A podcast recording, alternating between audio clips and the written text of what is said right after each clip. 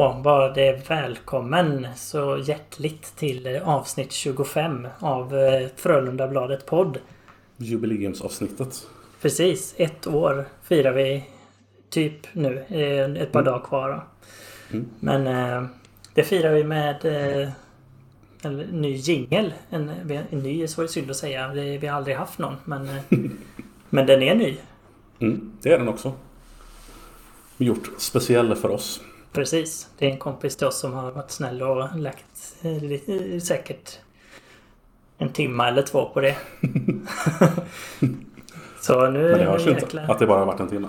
Ni vet vad vi brukar säga. Vi levlar upp sakta men säkert.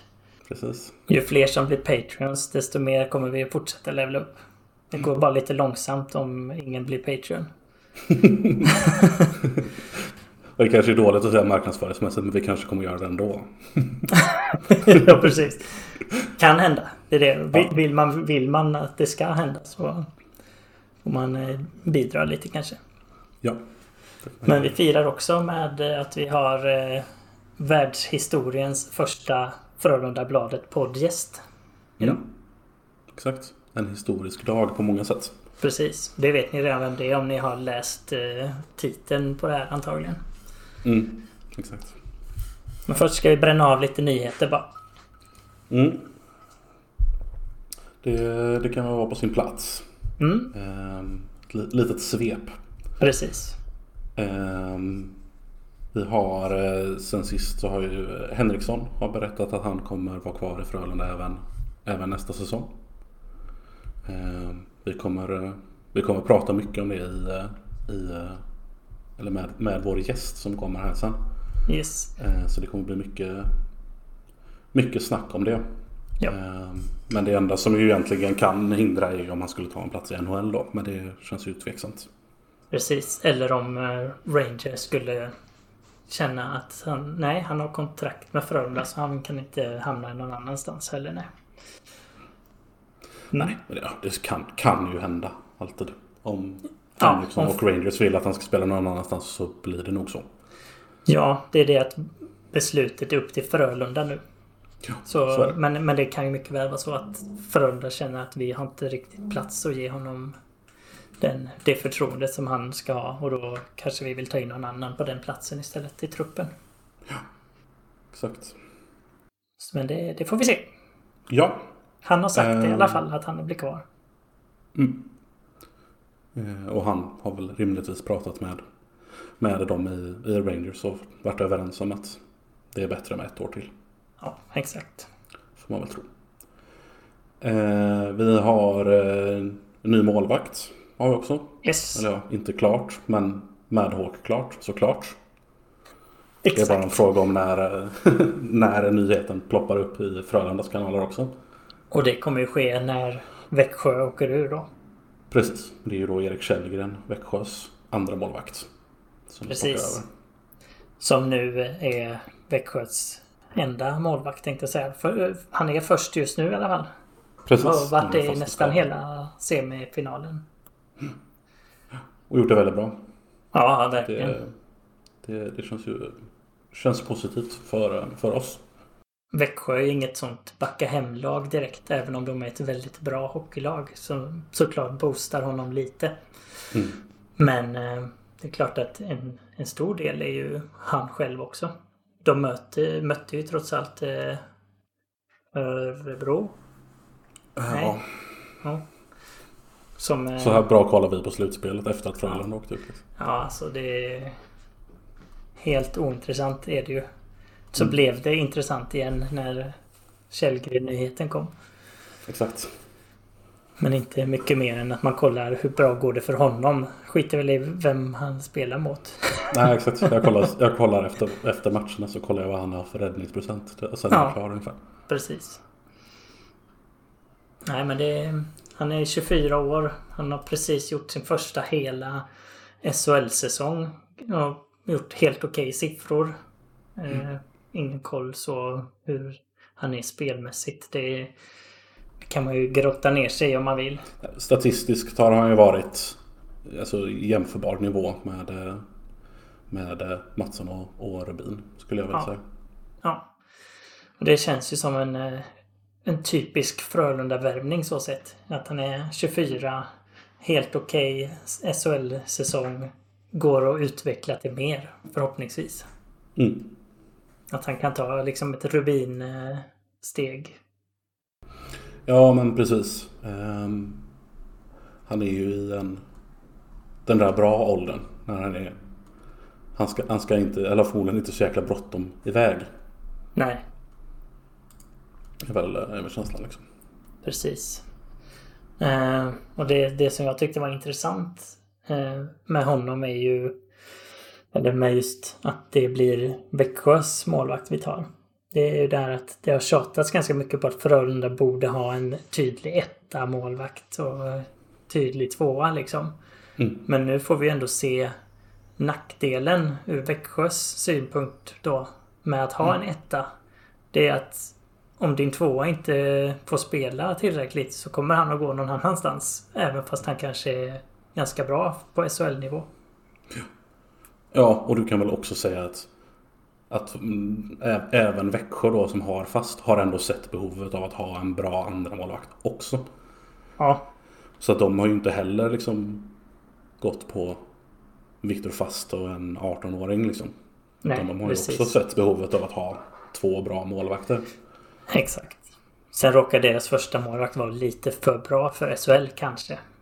Ja, precis. Han är ju, han är ju lite av ett unikum i, i SHL. Liksom. Han, Han ju, skulle ju inte vara så här bra om man ser till åldern egentligen. Det är nej. lite, lite Joel över det. Ja, han är ungefär samma ålder. Mm.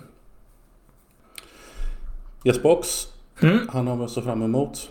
Ehm, och så har vi fått, fått spelschemat inför, inför nästa säsong. Så att 11 I alla fall september. första, ja, precis, första matcherna i alla fall.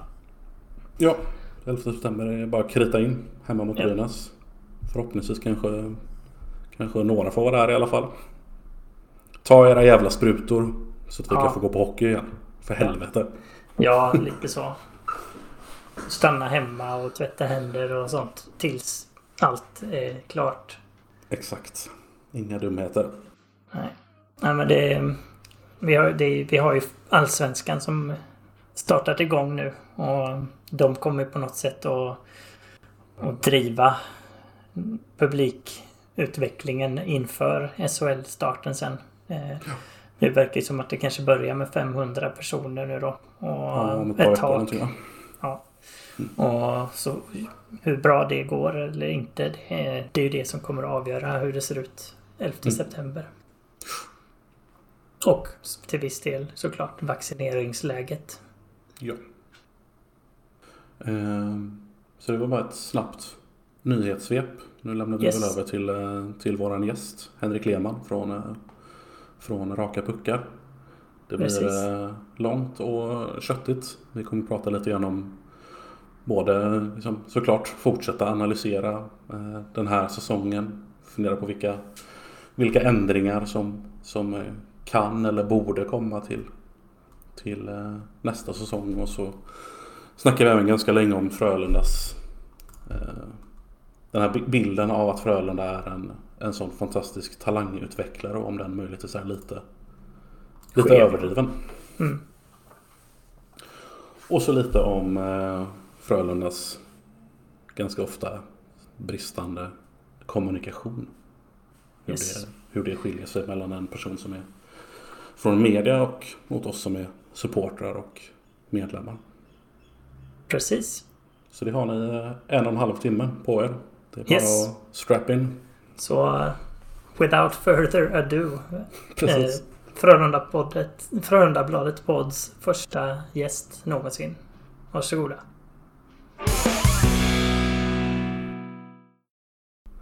Då har vi med oss eh, Frölundabladet Pods första gäst genom tiderna.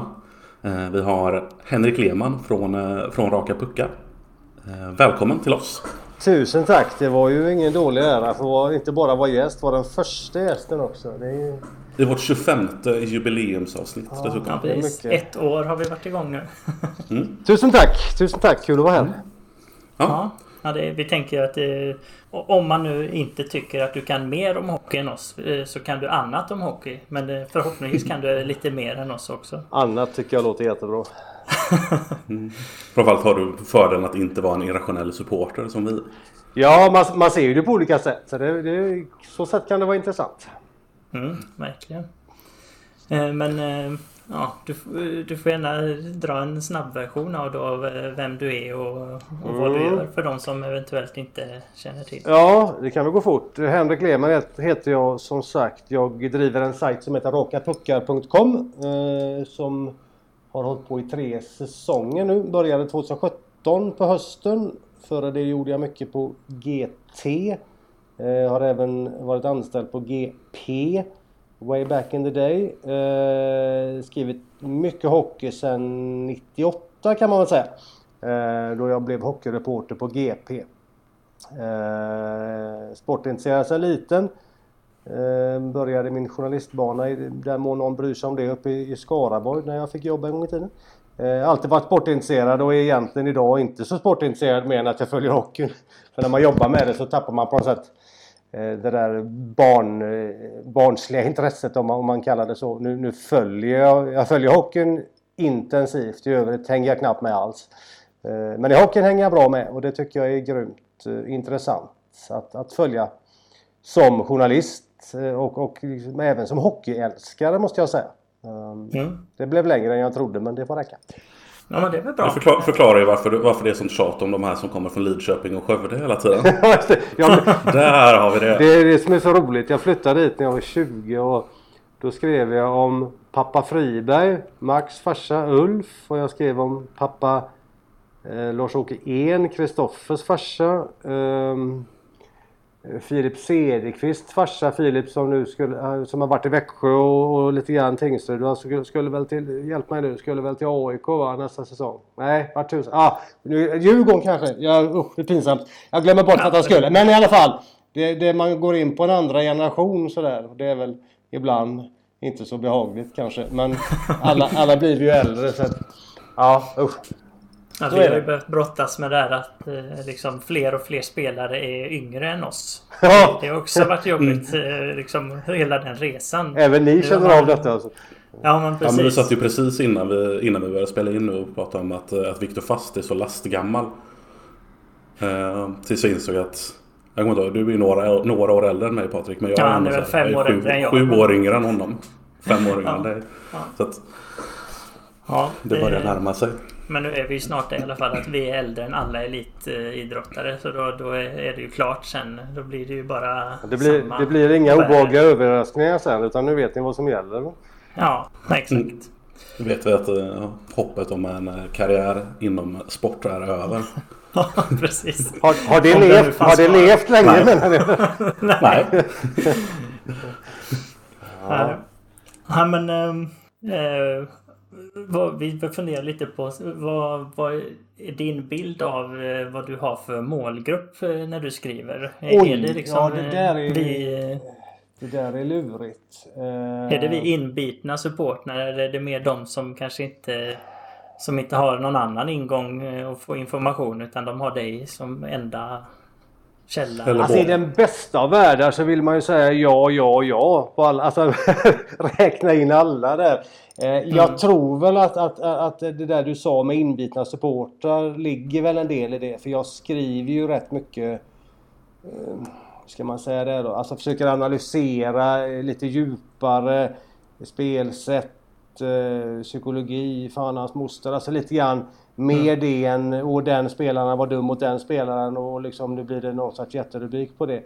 Och det är väl möjligt att man kanske lite grann, jag försöker aldrig exkludera någon, men det är väl möjligt att eh, ska man säga, per automatik att, att man kanske behöver vara lite intresserad eh, för att vilja läsa vad jag skriver. Det menar jag inte att dumförklara någon som inte läser men, men det kanske faller sig naturligt så. Uh, att, att, mm. Och i den bästa världen skulle jag naturligtvis hitta ännu fler. Det vill vi ju alla ha. Ni vill ha fler lyssnare, jag vill ha fler läsare.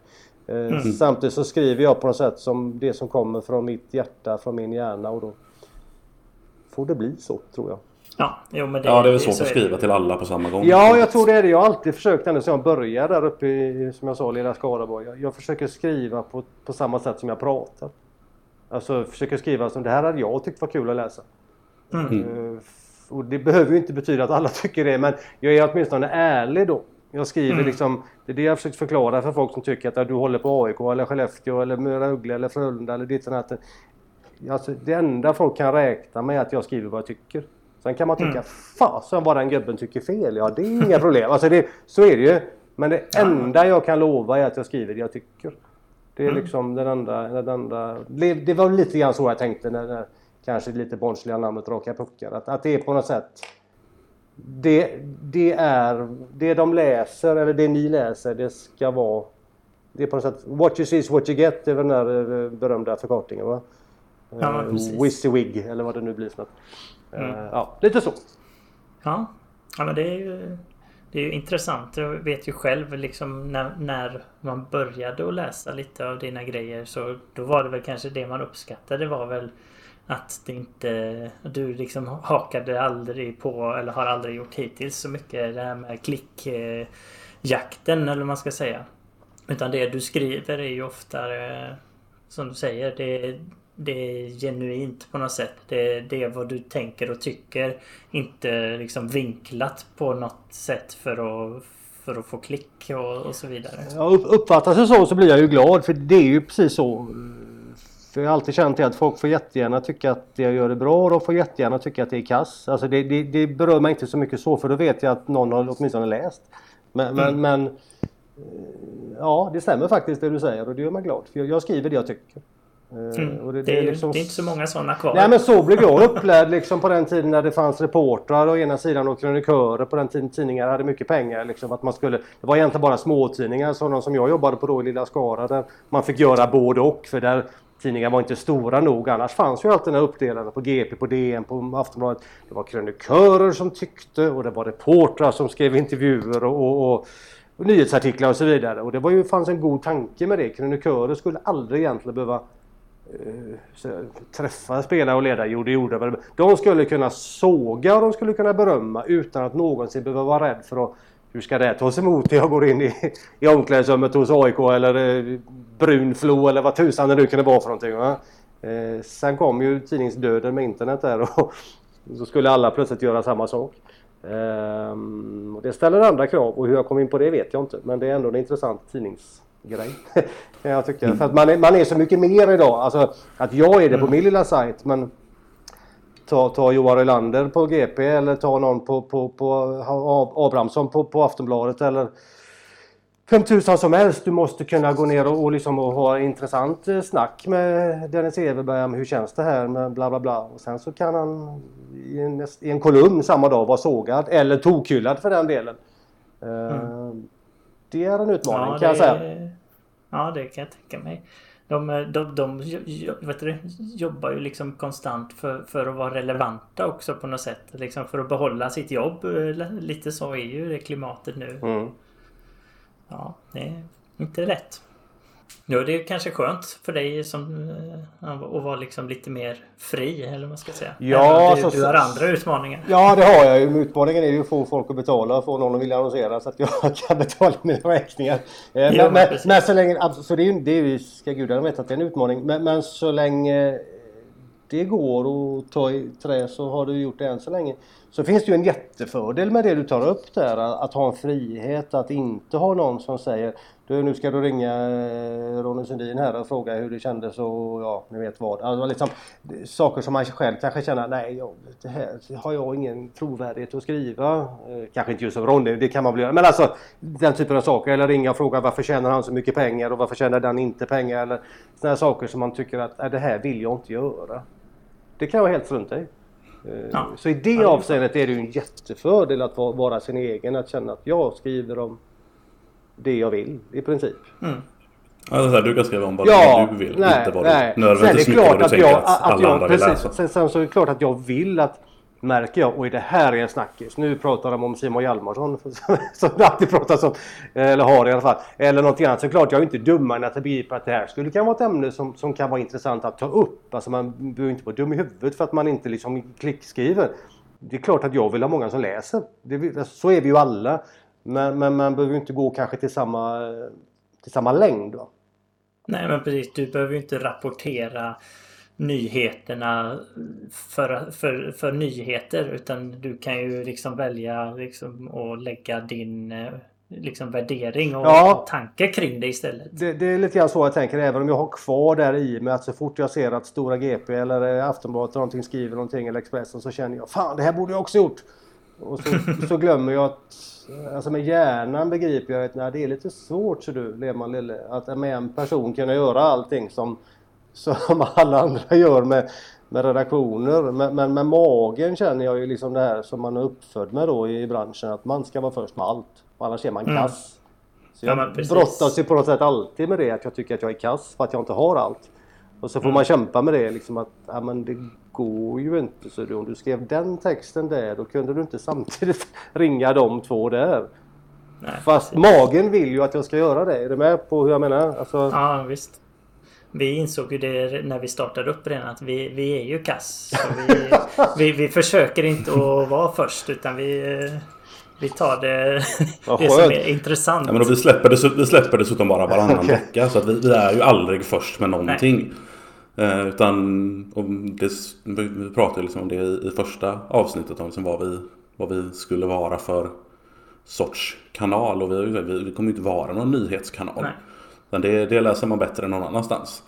Eh, utan vi försöker bara säga vad, vad vi tycker om det som har hänt Exakt. istället. Så jag tycker det är mer intressant än att vi ska sitta och läsa Sitta och läsa telegram liksom. Precis. Och förhoppningsvis så, så kanske vi kan ge en lite djupare inblick än, än vad, vad man får på eh, GP eller GT eller Aftonbladets nyheter då. Utan precis som du... Man får på två supportrar tycker ja, jag. Ja men precis. Men vi har ju ändå kanske lite mer hockeykunnande än eh, Eh, liksom gemene man som, som bara följer Frölunda lite flyktigt eller tycker det är kul med hockey liksom. Ja, men alla sådana här kanaler det måste ju vara för, för supportrar så är det ju en jättebra väg in. Alltså man får ju ett, ett, ett, ett smörgåsbord idag som inte fanns när ja, jag växte upp. Jag menar när, när liksom var det ju tidningar som fanns och möjligen mm. liksom fans-tidningar. Ja, knappt det. Det fanns Buster. Nej men alltså det, ja. det, det, fanns, det, fanns, ju inte mycket så att idag det här är lite grann som, som, som eh, Nordamerika finns ju jättemycket av det här liksom fanspoddar och så vidare. Så att det, måste väl vara grymt kul. Sen är frågan hur mycket, mycket folk orkar med. Men, man ska väl gå ut med bilen Nej, eller, eller gå ut med hunden eller köra bilen eller något. Så det var jättebra. Ja, det, man blir ju förvånad eh, varje gång nästan någon har lyssnat. Jag säga. Men det, nu ja. börjar det bli, ja, faktiskt. börjar det ändå bli några stycken så det är kul. Mm. Eh, ska vi prata hockey också eller vad känner vi? Jag kände nästan, var det därför det jag skulle vara med? På sin plats. Eh, vi har väl... Eh, alltså, vi, vi, har ju sett, du har ju gått in på det i veckan egentligen. Det här med vad, vad som har gått fel den här säsongen för Frölunda då. Men eh, om du vill ta liksom en eh, kortversion. Ja, kortversionen ja. ja. Um... Den är ju svår ja. för det, det, finns kanske inget tydligt svar men... Eh, Nej men det... Ja du, var ska vi börja? Alltså jag ser att många supportrar är färgade av 2021 resultaten. Alltså mm. typ efter nyår eller jag brukar sätta 16 februari som någon sorts gräns där. Det var väl 15 eller 16 som Frölunda var uppe i Karlstad och vann mot Färjestad med 3-1. Jag tror det var 16, skitsamma. Det var någonstans där i mitten i alla fall. Och då såg man riktigt bra ut. Jag tror det var den som Filip Johansson gjorde mål och, och liksom man kände att ja, hade fortsatt med det här driva spel som vi skriver om och skapa chanser och även om man inte gjorde så många mål så man var nog bra för i alla fall att vinna. Det kändes så och liksom man låg i topp i Även om inte jag är en statistikfreak så är det klart att man tittar på att skapar man chanser och ja, bör man ju ha större chans att vinna. Men sen gick det, sen, det var, sen kom tre förluster i rad där. Det var den där veckan med Leksand och Örebro och vad tusan det nu var med för någonting där. Och, och, det är klart att alla förluster, alla, det här problemen med att göra mål som ju spelarna själva begrep att oj vi lyckas inte med det.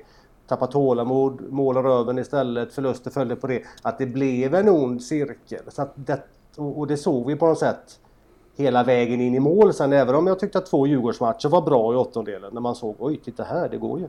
Eh, så var det ju ett haveri mot Rögle. Med all respekt för Rögle så var det ett haveri mot Rögle. Och det är klart att en stor del av det var i skallen att spelarna trodde inte. Man såg spelare som verkligen inte trodde på det. Så det är ju en detalj. Men, men, men, det betyder ju inte att jaha, hade man bara tränat dem bättre mentalt så hade de vunnit SM-guld. Naturligtvis inte. Det, det, alltså det finns så mycket mer. Eh, som du var inne på där Patrik. Och, ett problem var att det fanns för få spelare som kunde sätta pucken i nät. Eh, det fanns för få spelare av den typen. Eh, man kan klara sig ändå om man har superdisciplin, om man ändå har ett bra powerplay. Om man har petat in tillräckligt många puckar och försvarar sig bra. Men när tålamodet försvann så fanns ju inte den biten heller så att säga. Då fanns inte målvaktsspelet heller och det integreras med det andra. Eh, plus att jag tycker att det har saknats utveckling i, i klubben de senaste två åren. Inte, betyder inte att varje spel, att det inte finns någon som har utvecklats. Men någon sorts grund, hur ska man säga, en grundutveckling. Att ett lag med individer som har vuxit och blivit, blivit större än vad man varit när man startat säsongen. Det har snarare varit så att gruppen har sjunkit ihop och blivit mindre än det varit när man startade säsongen. Är ni med? Mm. Och det, nu har jag tagit fram tre, fyra olika. Ja. Men på något sätt är detta typiskt för att det finns liksom inte en grej att säga värva fem nya eller sparka Nej. dem eller Ja det kan man göra men, men det löser inte liksom alla problem. Och, och, jag önskar naturligtvis att det vore mycket lättare att analysera för då kunde vi slått igen datorn nu och sagt att det var så här. Ja, men, men, men, det funkar ju inte så i livet heller för den delen. Alltså det, det är så oerhört komplext. Va? Ja.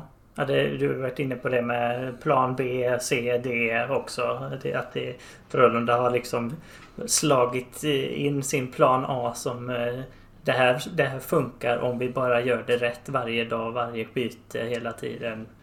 Men kanske är det ändå inte sanningen längre i alla fall. Nej. Alltså jag tycker samtidigt att man har kunnat, kunnat förändra sig lite grann. Det är bara att det har alltid kommit så väldigt, väldigt, väldigt sent på säsongen. Att man har verkligen liksom stått och bara bankat huvudet i väggen om och om och om och om och igen tills det är liksom Tills klockan är 11.58 och då bara Okej okay då, vi kanske får tänka lite nytt här. Ja men så är det. det, det spelet har ju vissa gånger förenklats lite grann. För när Rönnberg och Robert Olsson kom 2013 där, då var det väldigt mycket det här med, med Klingberg, Erik Gustafsson, eh, vårda puck i egen zon, aldrig släppa pucken och man skulle liksom spela sig ut i förbannelse. Man åkte ut mot Linköping för att man inte kunde förändra sitt spelsätt där.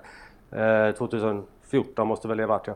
Eh, mm. Sen har ju faktiskt, det ska man ju säga till Frölundas försvar, eh, visst man har modifierat ibland förenklade ju spelet 2016 i slutspelet där. och Oliver Lauritsen blev tillsagd eh, att hålla aldrig pucken, spela bort pucken så fort du har den. Alltså spela på dina styrkor snarare än att jag menar Kristoffer Persson blev ju utsparkad i princip att han skulle lära sig att behandla pucken till höger och vänster. Nu överdriver jag lite grann. Men alltså, det fanns ju den tanken. Men man, man absolut släppte ju Frölunda detta lite grann och har försökt hänga med sin tid.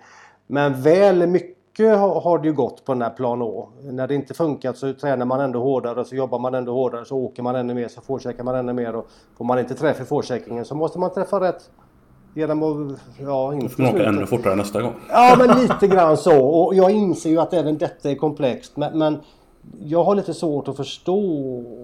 Jag har pratat, pratade med Max Friberg om det. Jag har pratat med andra om detta också. Just jämför med när jag själv spelade tennis eh, som ung. Alltså, det är klart att man hade sina styrkor. Man spelade serve-volley som man kunde göra på den tiden när inte alla slog ihjäl bollen från bakplan. Eh, men mötte man någon som hade fantastiska passerslag, ja då fick man kanske spela på annat sätt stundtals. Servade du bra ena mot, eh, ut mot forehand, ja då kanske du fick ändra lite grann för att den här killen returnerade superbra ute på den sidan. Alltså det är ju inget konstigt men här tycker jag att Frölunda har brustit lite grann. Mm. Med, med, med, respekt för att naturligtvis gör de saker in i tränarrummet som vi inte ser. Alltså, ja. Det är inte så att man aldrig ändrar någonting men, men men mycket av det de eventuellt har gjort har kanske inte kommit ut då. För vi, vi har inte sett det som du säger. Nej, och in, nej verkligen inte. Och inte synts heller. Så att jag, I år kände jag, eller den här säsongen, den här vintern måste jag säga att det kändes ju väldigt mycket som ett skepp eller en bil på väg ner i diket utan en riktig förmåga, vilja att, att styra upp. Va? Sen erkänner jag att jag skrev och tyckte efter Djurgårdsmatchen att jag tyckte faktiskt att något var på gång. Mm. Så där ser man ju hur dum i huvudet jag kan vara. Alltså vi, vi lurar oss liksom. Eh, jag tyckte man spelade på ett annat sätt då. Att man, att man förenklade egen zon, man blev lite tuffare, rakare. Hade annan disciplin, tålamod när man inte gjorde mål. Men det är klart att det gick mot Djurgården men det gick inte alls mot Rögle. Och, och då var man tillbaka tycker jag spelarna i det här att nej, men vi tror inte på det här, vi, vi kan nog inte. Och så, så blev man väldigt eh, liten igen i, som, ett, som ett kollektiv. Va? Det känns som att första matchen mot Rögle var väl gjorde de väl en ganska bra insats men så blev det liksom en förlust ändå. Det känns som att där kanske det, det lilla självförtroende de byggt upp försvann då. Jag tror, jag tror det stämmer jättemycket. Jag, jag kände att den matchen var, det var nyckel. Frölunda kom i, i, i trötta men i, i matchtempo. Rögle hade vilat i två veckor och, och, och Frölunda var med i en och en halv period där. Hade ju tre PP tror jag. Och släppte in, eller två, två eller tre, skitsamma. Och släppte in mål i sitt PP då. Och där dör ju den matchen. Och ja. där dör i princip hela serien. Och jag säger inte att Frölunda hade vunnit för att, om de hade gjort 1-0 i PP. Men kanske hade ändå skapat en annan dynamik i den serien. Ja, eh, det kanske blivit 2-4 eller 3 Ja, ja eller till och med att Frölunda kunde ha vunnit ja, den matchen. Precis. Och jag säger inte alls att de hade vunnit serien för det, men det hade blivit annan dynamik. För att det var lite grann det jag tänkte på när jag inledde här. Att det, det är så lätt att bli färgad av A320 mot Rögle. Fy fasen vad kassa de är alla spelarna. Ja. Men det är samma spelare som drev spel mot Skellefteå några, någon månad före och förlorade på den där Oskar Nilssons, vad var det, den där rumpmålet eller tog, tog, armen eller vad tusan nu tog på. Alltså det är samma spelare som, som faktiskt spelmässigt dominerade även mot Rögle eh, och vann en match där nere i Ängelholm. Sen är det ett stort minus att man inte kan göra mål så att jag förtar inte det. Men det är inte så att alla spelare plötsligt är liksom på allsvensk nivå. Det, det, nej, nej. det är två puckar i, i luften samtidigt där, eller två, fem kanske, eller sex. Ja, men precis. Ja, men du behöver ju med tittar du, och du tittar längre bak under säsongen. Men under, under hösten var väl liksom alla överens om att Frölunda var klart bäst. Det var ju liksom... Oh ja. Det var ju för, första två månaderna var ju totalt outstanding liksom.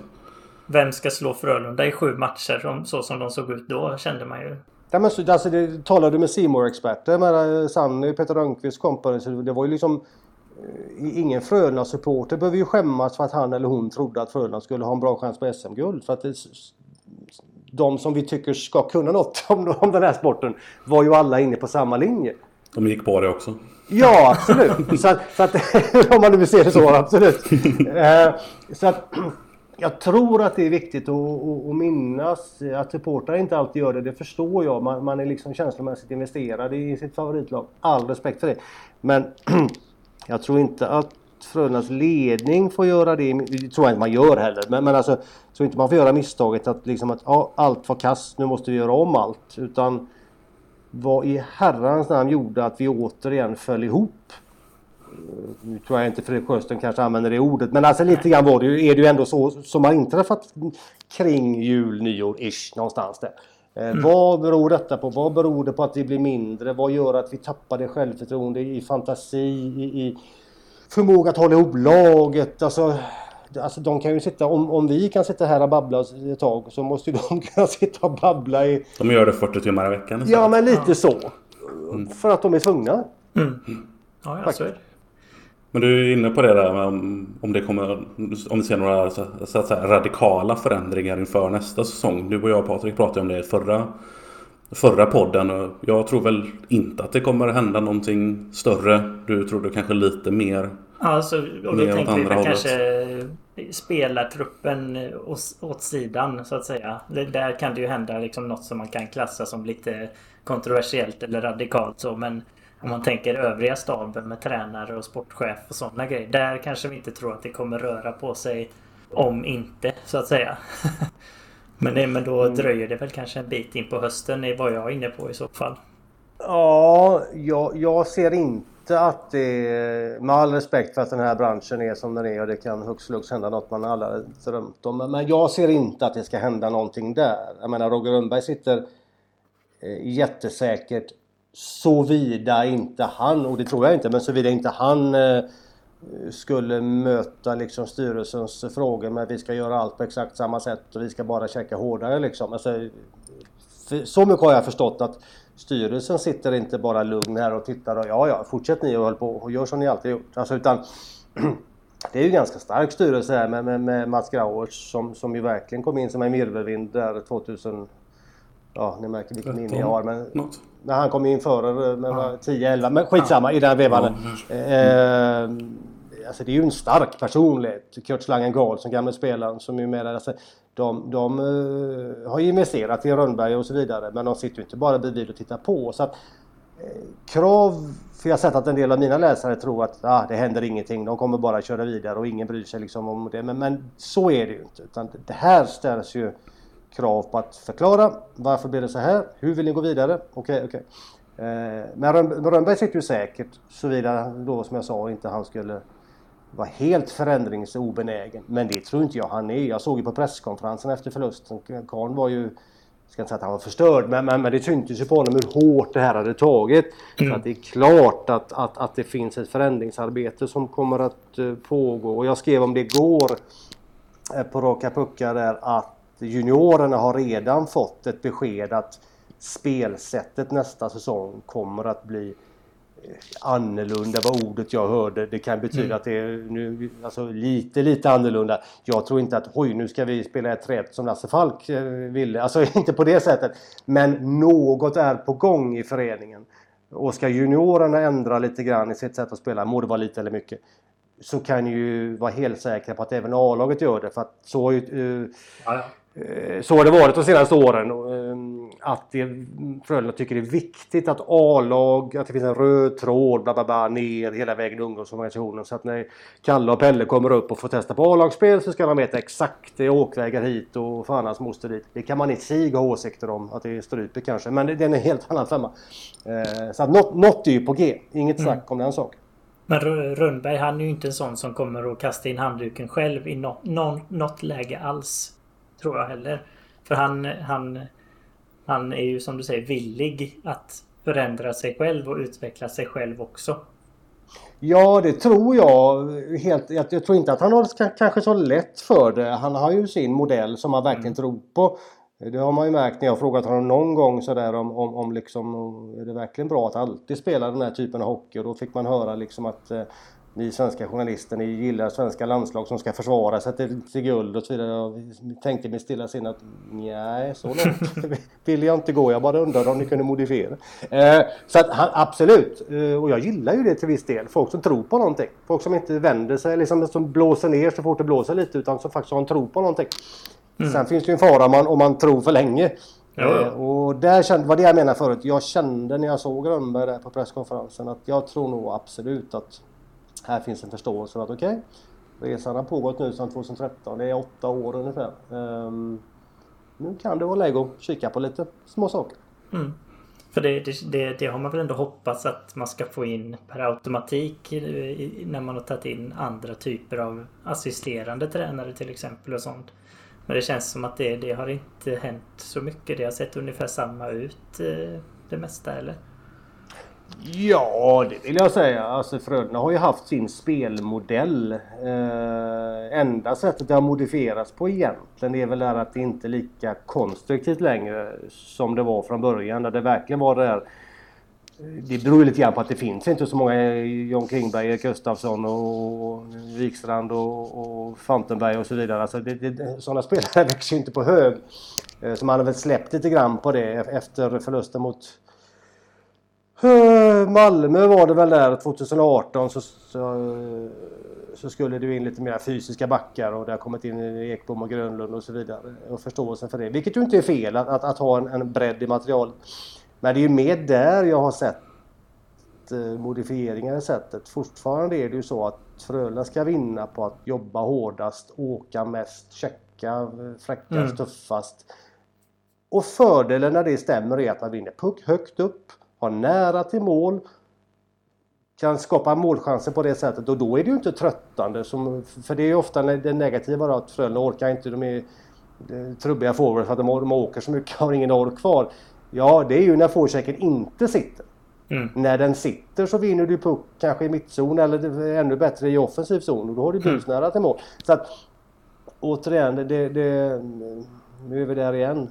Frågan är så mycket mer komplex än... än, eh, Jo men precis. Men vi var ju lite förvånade främst när, när Burström kom in nu då som ny anfallscoach och ansvarig för powerplay som vi har förstått det.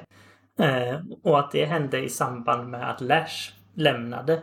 Då var vi nästan säkra på att nu kommer vi få en liksom, nu bygger man om powerplay, sättet att spela. Eh, vilka som kommer att spela kanske. Men där har vi, såg vi faktiskt ingen förändring heller egentligen. Utan man försökte lite att spela på samma sätt. Även fast de inte hade en lash. Och det, då känns det ju som att de, de assisterande, även om de har ansvar för grejerna, så hur mycket ansvar har de? Nej, det kan ju debatteras.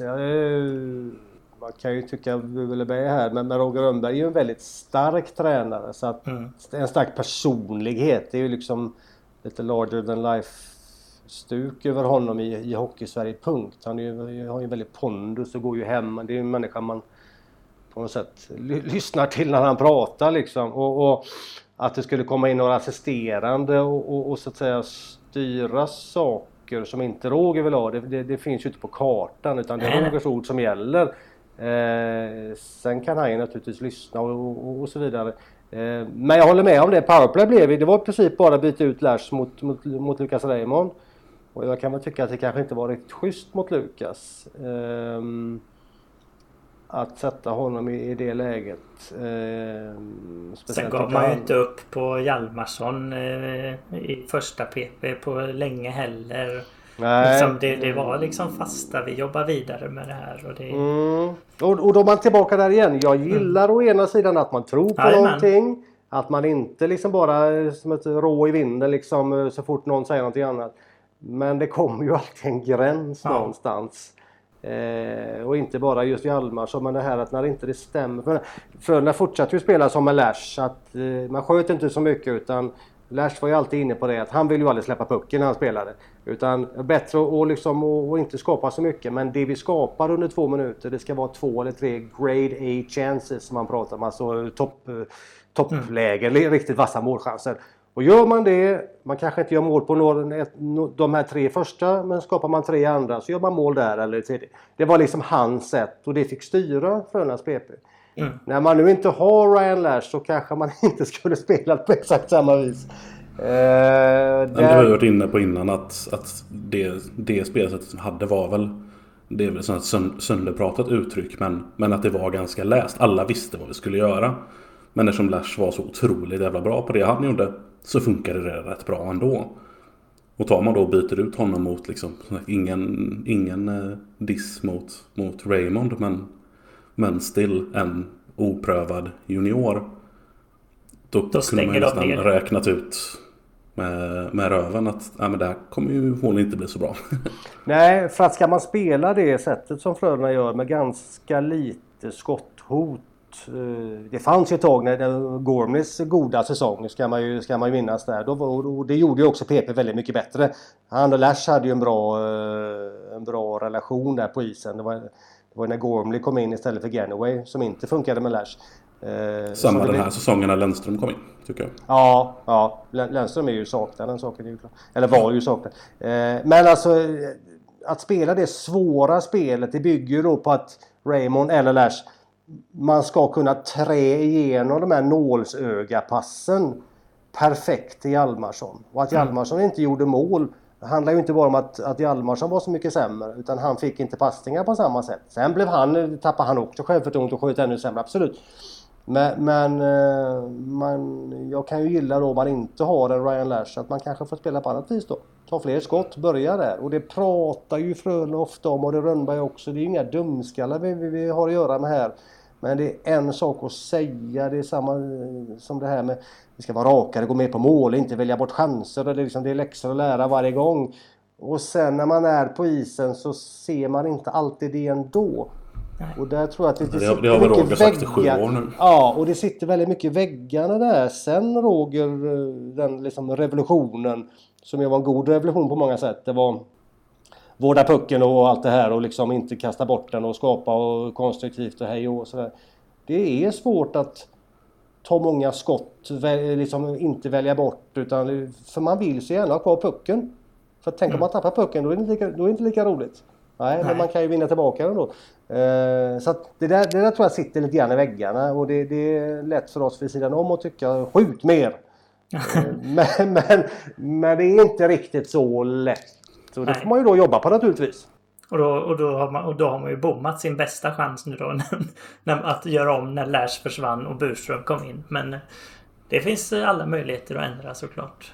Ja, en, en, en, ett annat problem är ju att Frölunda inte riktigt har haft en bra PP-back eh, där. Ja. Ett riktigt bra. Lennström var ju på väg att bli lite grann, även om inte han har det i men visst, jo på SHL-nivå absolut. Uh, kunde tajma och kunde skjuta.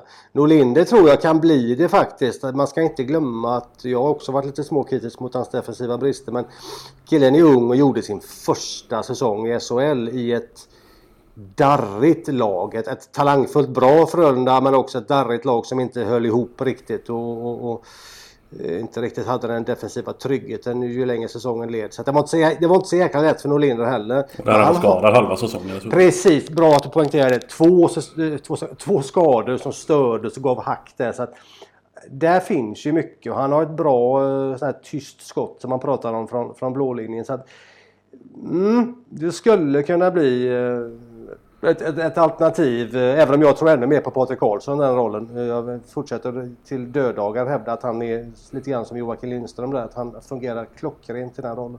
Mm. Men eh, det är lång tid. Ja. Ja men det är, intressant. Det, det, kan man ju prata om hur mycket som helst. Just bara powerplay. Det har vi säkert gjort i en femtedel av våra poddavsnitt nästan. Nej men nästan. Alltså, jag förberedde dig innan på att vi är bra på sidospår. Nu har vi pratat powerplay i en kvart. Det fanns inte med på, eh, på dagordningen. Men, men, det, men det, är, men det är ett löjligt intressant sidospår för att hade, hade Frölunda haft ett fungerande sådant i år mm. så tror jag att säsongen kunde gått mycket bättre. Behöver inte ha blivit seger mot... Eh, ja, för, för det föder så mycket. Mm. en, en spelare som Lash eller en Lucas Raymond hade varit två år äldre eller säga vad tusan som helst i de matcher där man var på väg att förlora, där man inte kunde göra mål. Ett PP-mål eller två hade dels gett mål, men det hade också gett en annan matchbild och en annan matchbild hade gett ett annat tålamod i sin tur poäng. Och det hade fortfarande varit samma spelare som många dömer ut som det sämsta som har funnits. Så att alltså, så viktigt är det. Dels för att det ger mål, dels för att det ger momentum för att använda det, ett, ett, ett Leif Bork-ord som faktiskt är väldigt bra. Eh, så att det finns en poäng med att vi snöar in på detta för att det är så viktigt. Ja, men du kan ju vara med i matcher som du, är, som du inte alls eh, är med spelmässigt så att säga. Du har en dålig dag men du kan ändå vara med och kanske till och med vinna matcher Absolut. bara på powerplay. Och för ett lag som Frölunda som länge var väldigt bra på att driva spel, eh, ha pucken mycket, trycka ner men var väldigt trubbigt. Vad händer med ett sånt lag? Jo, man får ju med sig utvisningar för att man, har liksom, man är stark. Man åker mycket skridskor, det checkar och hej och kan man då, Har man då svårt att göra mål i 5 mot 5 men har lite kvaliteter i PP, ja då får du betalt för den här eh, puckinnehavet, det här eh, Corsi-mojset och allt vad det är. Va? Eh, där, ja, där gick ju Frölunda lite fel i år då när man inte riktigt förmådde jag ska inte säga ersätta Lash för jag, jag, tror inte på det här med ersätta riktigt. Det är ju nya lag varje år. Men man fick inte till ett powerplay-spel utan honom. Och att då fortsätta med samma typ av 5 mot 5 hockey, det här åka, åka, pressa, pressa. Som faktiskt ger utvisningar, alltså ger PP-möjligheter. Men inte kunna utnyttja dem riktigt PP. Eh, ska man ta fram någon detalj här så fan vet du, ursäkta svordomen, om inte det kanske är den enskilt mm. viktigaste tillsammans med det här att grupp gruppdynamiken som jag var inne på tidigare då. Det här visste man ju också från början tänkte jag säga att eh, vi har ju varit inne lite på eh, ett trestegs eh, eh, liksom arbete för Frölunda. Det, ju, det första steget var att liksom vara beredd på när Lash försvinner. Steg två Joel försvinner och steg tre Roger Rönnberg försvinner. Och hittills så får man ändå säga att steg ett har inte gått jätte jättebra hittills. det har gått kanske okej. Okay, men... Ja, nej, jag förstår. Det, det är riktigt där. Och, och jag vill hävda att det gick inte bra eftersom man försökte spela som vore Lash kvar. Är ni med? Precis. Alltså, det är ju ingen människa som förväntar sig att Åh, Lash är borta. Nu ska någon ersätta honom. Det är, herregud, Kahn var ett unikum på den här på SHL-nivån. Ja, ja. Eh, och då får man liksom hitta andra andra saker. Här är det möjligt att Frölunda trodde att, att uh, Morsak när han kom, kom tillbaka skulle vara ett snäpp offensivt vassare. Uh, att Sundström skulle ta det steget. Mm. Vi såg inte det tyvärr. Eh, också skadeproblem och så. Ja, absolut, det finns förklaringar där också. Morsak kom igång lite grann på slutet när han eh, på något sätt släppte loss på ett sätt som, ja det skulle man också kunna uh, prata om evigt. Uh, mm. Men, men, men Frölunda förmådde inte riktigt att, att, att, lösa det här och det... Och det måste, det, det, måste man kanske göra innan Joels tid är ute så att säga. För då, då blir det kanske ett uh, hack till neråt i... Ja, så mycket som ledare som han är mm. så, så är det viktigt att någon tar över den rollen. Ja. Ehm, ja, ja, det blir en annan. Det blir en annan podd, en, ett annat år. Eller så. Ja, där har vi också pratat om eh, kaptensmaterial och så vidare. Att mm, det mm. kanske inte, jag håller kanske inte med Frölunda men som sagt. Det kan ja, jag, jag funderar lite grann på det här med ersätta Lash. Frågan är om det kanske var det var kanske lite dålig timing att det kom samtidigt som pandemin. Att hade man, hade det inte varit en pandemi så hade man kanske ja, man hade, sagt, man hade inte, liksom inte kunnat ersätta Lash rakt av. Men då kanske Rivik hade varit hos oss istället. Han kanske redan var klar. Jag vet inte hur timelinen linar upp här. Men då hade vi kunnat haft en offensiv stjärna till. Som vi nu förmodligen tackade, kanske tackade nej till eller inte ens letar efter av ekonomiska skäl. Så där kan ju läget ha varit ett helt annorlunda läge också. Helt utanför Frölundas kontroll. Det kanske du har någon uppfattning om när Frölunda började dra i handbroms och så vidare i förra året? Ja, det var nog... När slutspelet rök redan eller? Alltså man ska klart för sig att, att, att Morsak var ju på något sätt inplockad som ersättare till Lash och då menar jag ersättare ekonomiskt. Eh, för ungefär samma pengar och det var ju klart före CHL-finalen. Mm. När var den? Början på februari va? Eller ja, någonstans där ish. Så, mm. att, så att han var ju klar i januari redan. Så redan där var ju väldigt mycket pengar investerade och så hade det varit även i en icke-pandemisk säsong. Mm. Eh, sen ville ju Frölunda göra lite grann då eh, en start, nystart kan jag inte säga men, men, men, i alla fall ge man tog in Söderblom i truppen, man lät Näsén få kontrakt, Kalle Henriksson, alltså man ville få fart på det vilket i sig tycker jag var jättebra. Eh, har du juniorverksamhet som producerar bra spelare så måste de ta med tusan få spela också, annars är det lite poänglöst. Eh, vad man kan säga är väl att när det började hacka och när Ryan Lash satt i Finland och väntade på att Frölunda skulle ringa, för det ville han gärna tror jag, mm. eh, så ville ju inte Frölunda. Eh, och det kan jag också respektera att man inte går in och lägger pengar. Det, det får ju, varje förening får ju på något sätt agera utefter sina förutsättningar eh, ekonomiskt. Men, men, det är klart att om man hade, eh, om det inte hade varit tomt på läktaren utan 11-12 tusen där så är det väl jag vet inte, det är ju möjligt att man ändå hade sagt att det här adjöet med Lash, det, det var verkligen adjö. Så att, mm. Men det kan ju också vara så att herregud, vi, vi sitter här med problem, men vi, får ju, vi gör inte mål och PP funkar inte. Vi, vi kollar om Ryan vill tillbaka här efter jul. Alltså, mm. Nu, ja, nu minns jag inte exakt när det var han drog till Schweiz. Men, men skitsamma. Alltså, ja. Förstår du vad jag menar? Det, det, den möjligheten finns ju. Jag vet inte om Frölunda hade tänkt så med mer pengar i, eh, in. Det vet jag inte. Men, men att man inte valde att chansvärva någonting tidigare där. Det, det, kan man också tycka är bra. Absolut, man håller pengarna. Men, men naturligtvis hade det eh, pandemiska orsaker så att säga. Ja. Eh, så är det ju. Kristoffer Egen kostar ju ingenting i princip. Som vi nej, nej, det var ju inte mycket. Uh, och folk ville ha hit Calof eh, förstod jag när man sen såg hur många mål Calof gjorde. Men Calof hade ju en historia i Växjö så att varför, varför skulle han... Alltså, det, man kan absolut kritisera ledningen i Frölunda för ditt och datt men att man inte Eh, det är liksom som att värva över någon annan mans fru. Liksom. Jag menar, Calof hade sin koppling där och ville dit. Mm. Ja, det är Precis som, precis som Johan Sundström kom hem till Frölunda. Alltså, det är ju inte så konstigt kan jag känna. Det Nej. är väl högst naturligt. Ja, det är snarare en riktig chock varje gång det händer något sånt. eh, Någon som kommer till ett annat lag liksom. Ja, det är ju mest Rakhshani som byter klubba som vi andra Ja, precis. Va? Men, men, ja. Ja, det är, han, han skämtar i alla fall om det själv. Det ju, ja, ja, han är ju helt skön. Det är, han, är, han är en professionell vagabond som liksom Mm. går dit där hans tjänster är behövda för stunden. Liksom, och det, det är inget Ja. fel i det. Nej.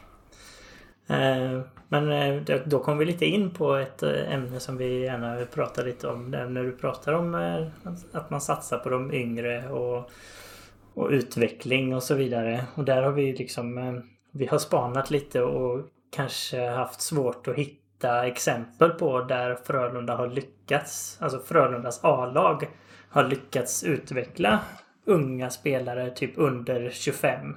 De som vi har haft har antingen varit så pass bra eller långt framme redan att de hade lyckats i vilken klubb som helst. Eh, som Olofsson och Grundström, eh, Janmark, eh, lite sådana spelare. Eh, men hur många har Frölunda själv tagit från en, och säger som Nässén till exempel, tagit från den nivån till en hög, hög SHL-nivå. Det kunde vi inte hitta någon alls egentligen. Nej, det ligger nog, eh, ligger nog en del i det. Jag har väl länge känt att den här bilden av Frölunda som och det är hit man ska för att utvecklas är naturligtvis överdriven. Eh, inte så mycket för att Frölunda är kass utan för att, att det finns många andra klubbar som, är, som, som gör ett bra jobb. Mm. Titta bara på Rö- Lekkonen var nog en som vi lyckades... eh, med. Lekkonen eh, fick ju en väldigt fin utveckling. Sen kan man ju Mm. naturligtvis hävda Rasmus Dahlin samma sak. Men vissa spelare är ju så bra så att vi tre Ja. hade kunnat få dem att utvecklas. Ja, mest. Dahlin hade antagligen blivit bra var som helst. Liksom. Ja, eh, och honom, Dahlin är ju en annan rolig femma för, för där, där gjorde de ju inte så mycket. Han fick ju i princip bara gå in och spela. Så att, Ja. eh, Lekkonen var ju, är ju ett, ett jättebra exempel. Mm. Eh, tycker jag. Men sen misslyckades Eh. man att göra samma grej med Vesalainen då till exempel. Ja, fast där, där fanns ju vissa Ja, jo, andra. visst. alltså, det är lite grann som när folk, vi ska inte gå in på det för mycket, men det finns en ung kille som hamnade i Luleå och, och Ja. det finns kritik där för att Frölunda inte, inte tog sitt ansvar och fick ut det mesta. Eh, Utan att gå in på detaljer så där, gjorde, där vet jag, där gjorde Frölunda enormt mycket Ja, för att få vet. det att funka. Så att, har, jag har också insikt lite i, Ja, i så man behöver liksom inte, det, det är inte så att alla spelare som lämnar Frölunda är ett misslyckande för Frölunda. Nej. Utan ibland funkar det inte av olika anledningar. Pojkar är unga och, och så vidare. Så vidare. Eh, men eh, ett problem är ju att Frölunda har så ofattbart svårt att hantera unga centrar. Mm. Eh, Jakob Petersson är och förblir ett, ett, en, en, en törn i sidan på en klubb som säger sig vilja vara ledande då i utveckling av spelare. Mm. Han, han, eh, det funkar inte. Han kände att han fick liksom eh, inte trygghet, förtroende och utveckling av, av Rönnberg och staben. Tvingades lämna kände han för att få fart på sin utveckling. Nästa, Mm. år, ska, nästa år kommer han spela i Dallas Stars organisation. Det, Mm. det är ju ett enormt, enormt eh, tapp Eh, i trovärdighet för Frölunda. Sen kan man säga ibland blir det fel, absolut. Men Kristoffer En när han kom upp är in, var inte den spelare som han är idag. En som ska åka, åka, åka, jobba, jobba, jobba, tackla, tackla, tackla, vinna puck och lägga över pucken till någon annan. Han var rätt spelskicklig center när han kom upp.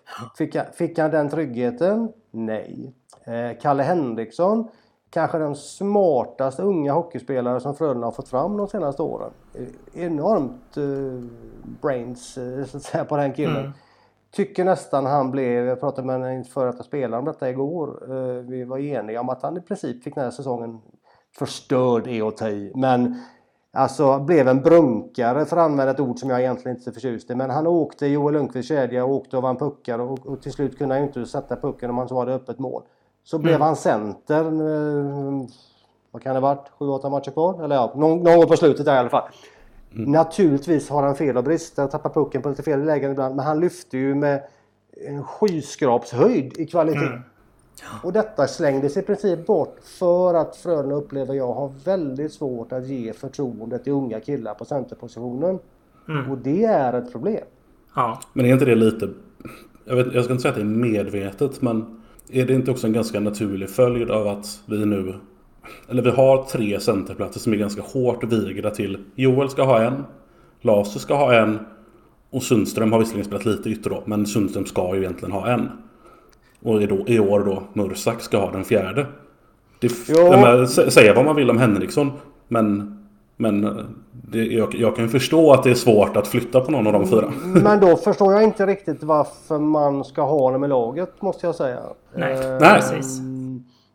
För grejen blir att vad man, vad man säger till J20-spelare eller J18-spelare, de som är skickliga centrar. Att ja, när du kommer upp så får du spela någon annanstans. Mm. Ja, det, det, det jag menar var att jag tror man får, man får ju någonstans se det som att det är inte bara så att säga hur tränarstaben hanterar spelarna väl in i truppen. Utan också hur ja, Sjöström, Lehtal eller den delen av organisationen. Att det är inte heller riktigt schysst att ta in en spelare. Nu är Henrik som kommer underifrån. Men det är inte heller riktigt schysst att ta in en spelare som man kan, nästan kan räkna ut på förhand att ja, han kommer inte få en ärlig chans på sin position. För att det är fullt. Det går nej, liksom inte. Det, det, nej. Um, om man går tillbaka till förra säsongen när Jakob Petersson skulle ha sin centerchans. Eh, då hade han spelat i slutspelet eh, efter utlåningen där i, vad var det han var, Björklöven va? Och så kom mm. han tillbaka och var kanon i slutspelet där. Och så fick han några matcher i början på, på säsongen, eh, vad är det för år nu, 2021? 1920 måste det varit. Eh, mm. Och sen försvann han snabbt för att han hux flux dög inte till defensivt då och så vidare. Eh, och så fick han vara vinge och så stämde det aldrig riktigt och så lämnade han. Då fanns ju ändå en öppning där för att han skulle ha spelat center. Men han dög inte till enligt, enligt ledningen.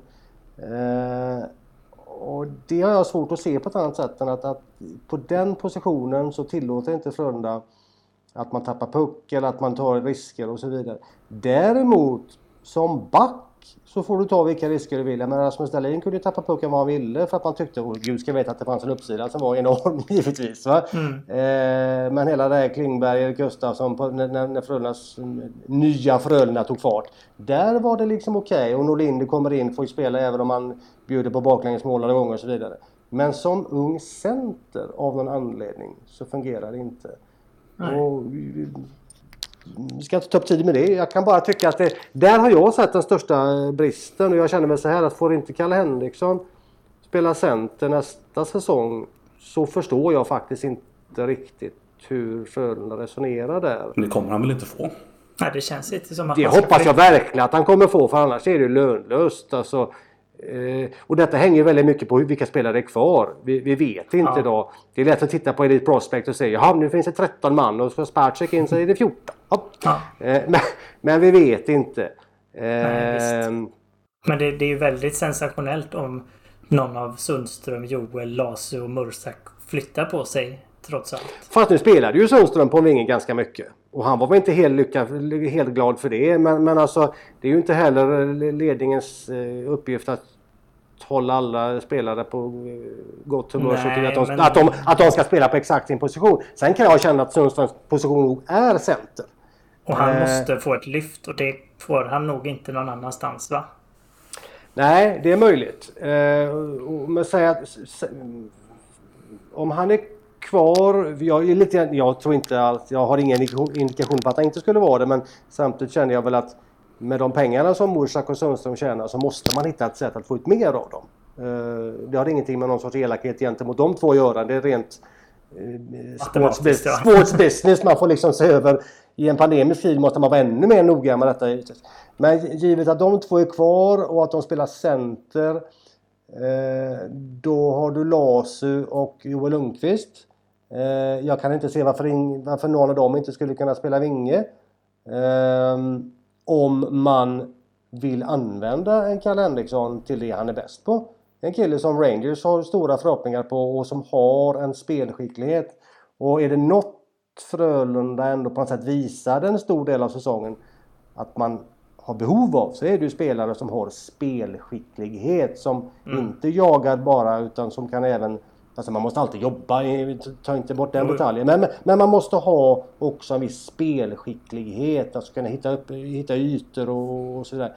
Har man då en sån kille som är liksom Einstein-klok så övergår det faktiskt mitt förstånd om man inte använder honom i den här rollen. Och vill man inte det då måste, hade jag varit Kalles agent, nu minns jag inte på rak arm vilka det är, om det är Gellerfalk-gängen eller vad det är. Men, men då hade jag nog tagit en diskussion med, med Frölunda att vi tror att det är bättre att vi hittar något annat här. Inga hard feelings men, men liksom för båda parter. Mm.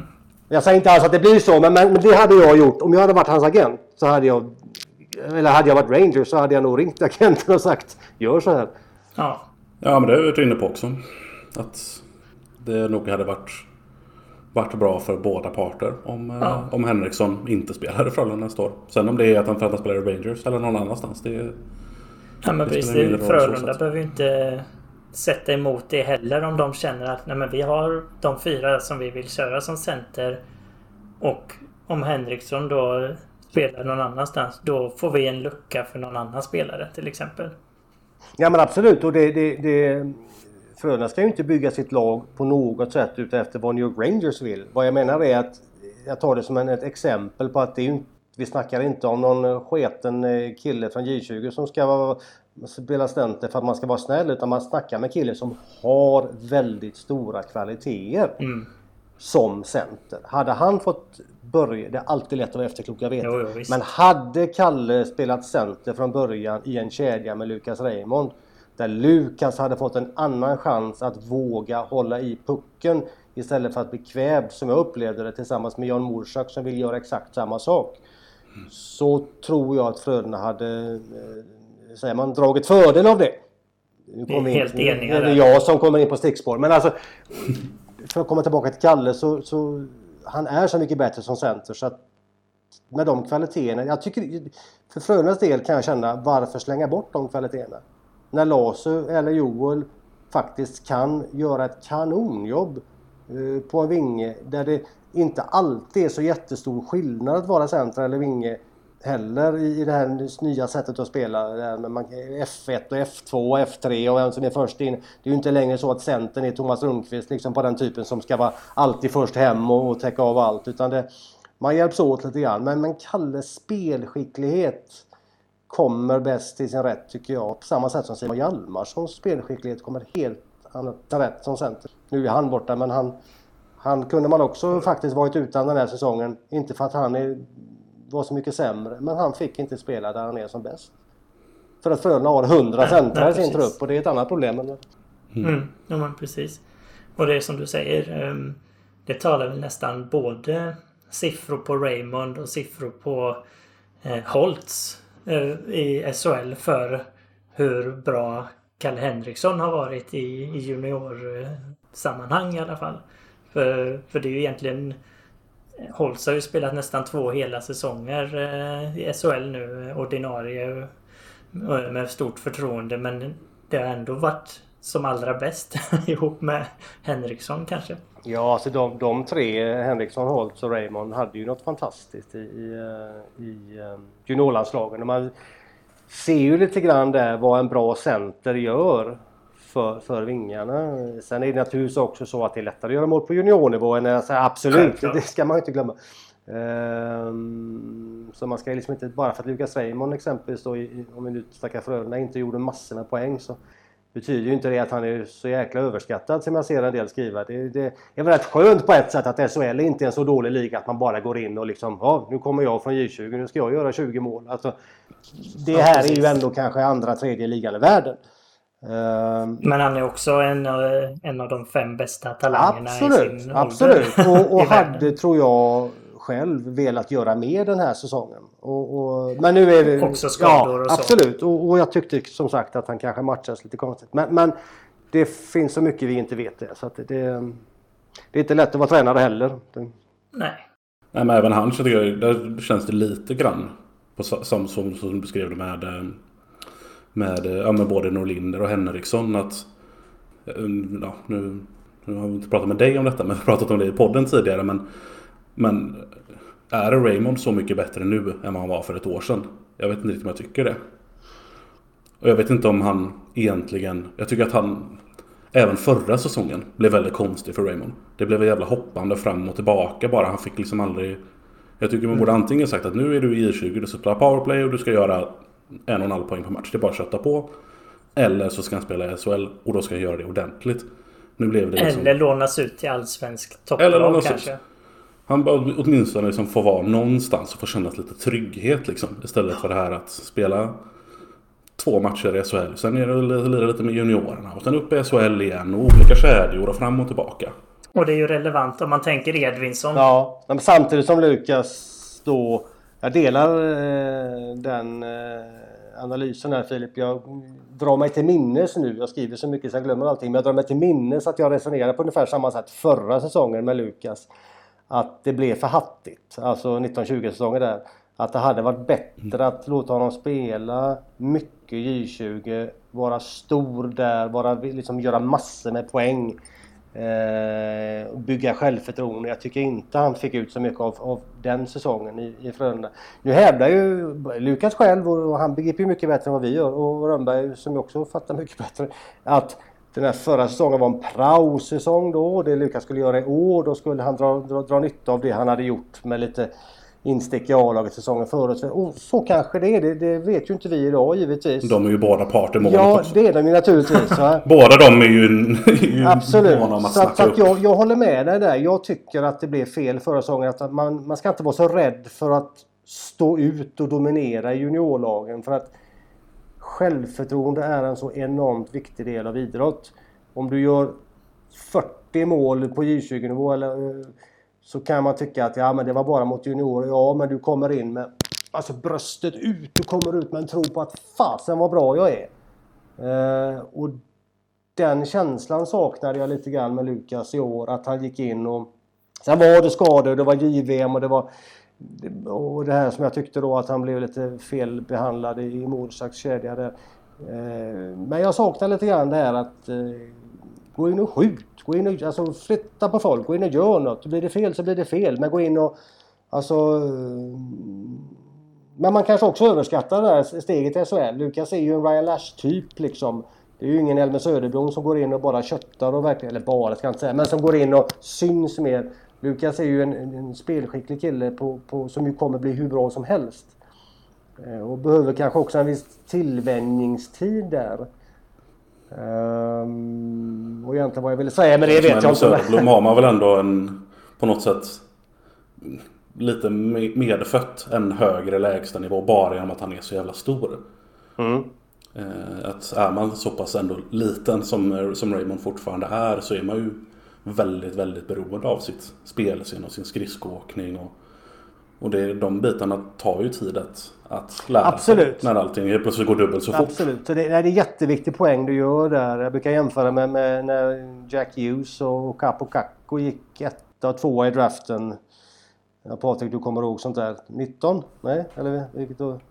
Ja, det ja skitsamma. Det var ju... Du är NHL-korre. Ja. Jag tycker du ska kunna sånt här. du har ju Arizona säger jag, Vegas som din ehm, Men det var ju det året när Finland vann VM där. Ehm, då Kakko mm. stod ju ut där och Jack Hughes syntes inte så mycket.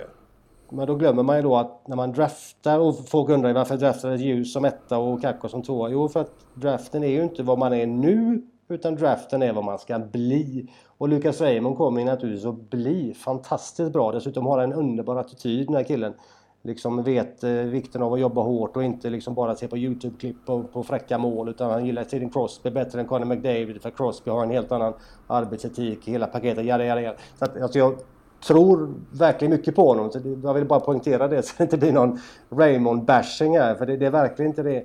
Men ni var ju inne på det förut grabbar med det här med utveckling i Frölunda och så vidare. Jag snöade snabbt in på mitt centerspår där här är ju också en sån grej som hade Raymond sett ännu bättre ut i Frölunda den här vintern. Hade han fått ännu mer utveckling, hade man sett ännu fler liksom, explosiva moment med honom så kanske Detroit hade känt att ah, fasen, han kanske skulle lira ett år till i Frölunda.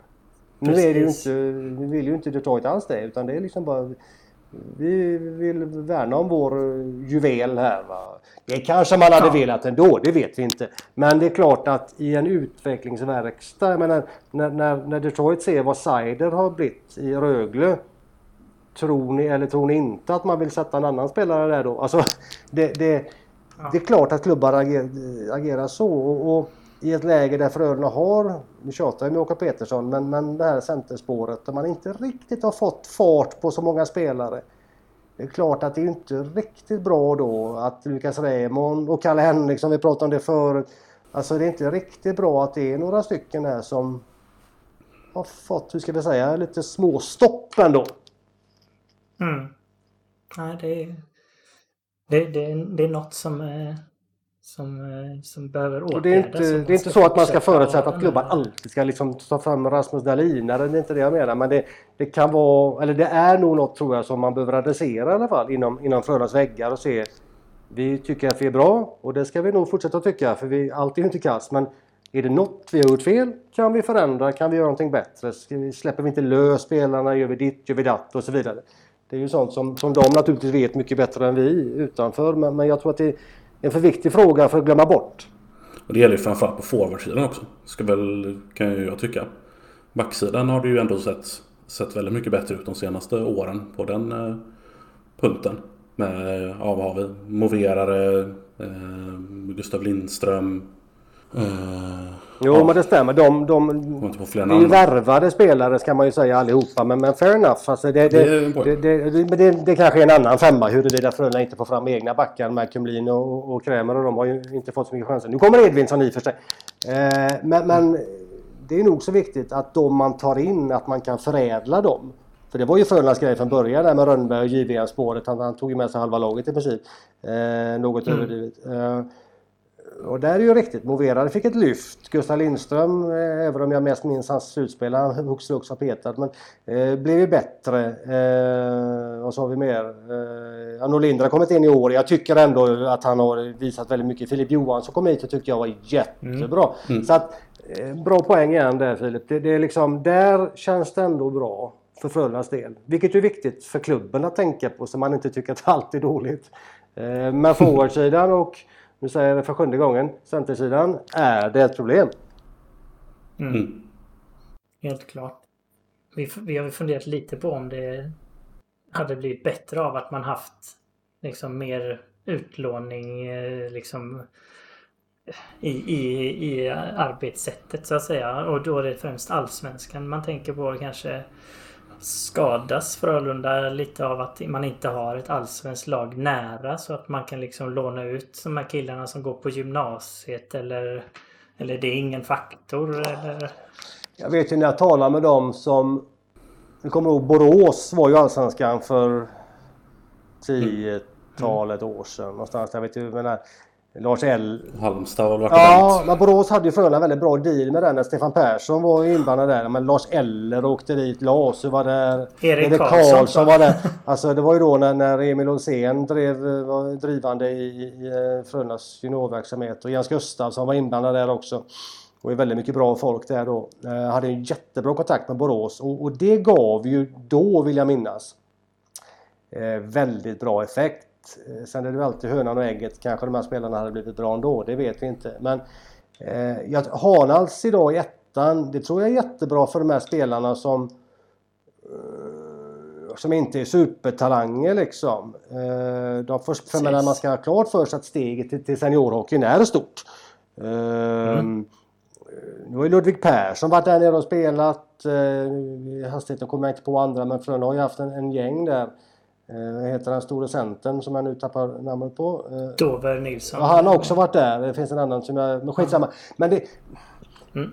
Man, för att spela i ettan så ska du antingen vara alltså, typ 17 och liksom behöva testa din färdighet på på seniornivån första gången. Jättebra. Sån som Dover Nilsson som nu spelar i U18-VM. Skitbra. Ludvig samma sak där borta. Eh, men de som är lite grann på gränsen till A-laget de hade ju mera dragit nytta av ett Borås i närheten. Eller om man går ännu längre tillbaka till Mölndal på den tiden.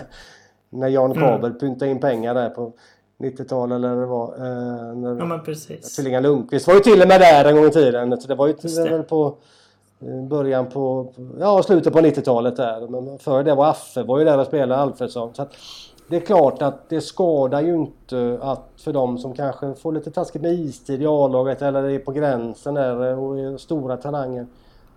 Allsvenskan är ju jättebra liga. Arvid Söderblom är ju ett bra exempel på eh, Ja. en som kunde spelat i Frölunda om han liksom varit kvar eller vad man ska säga.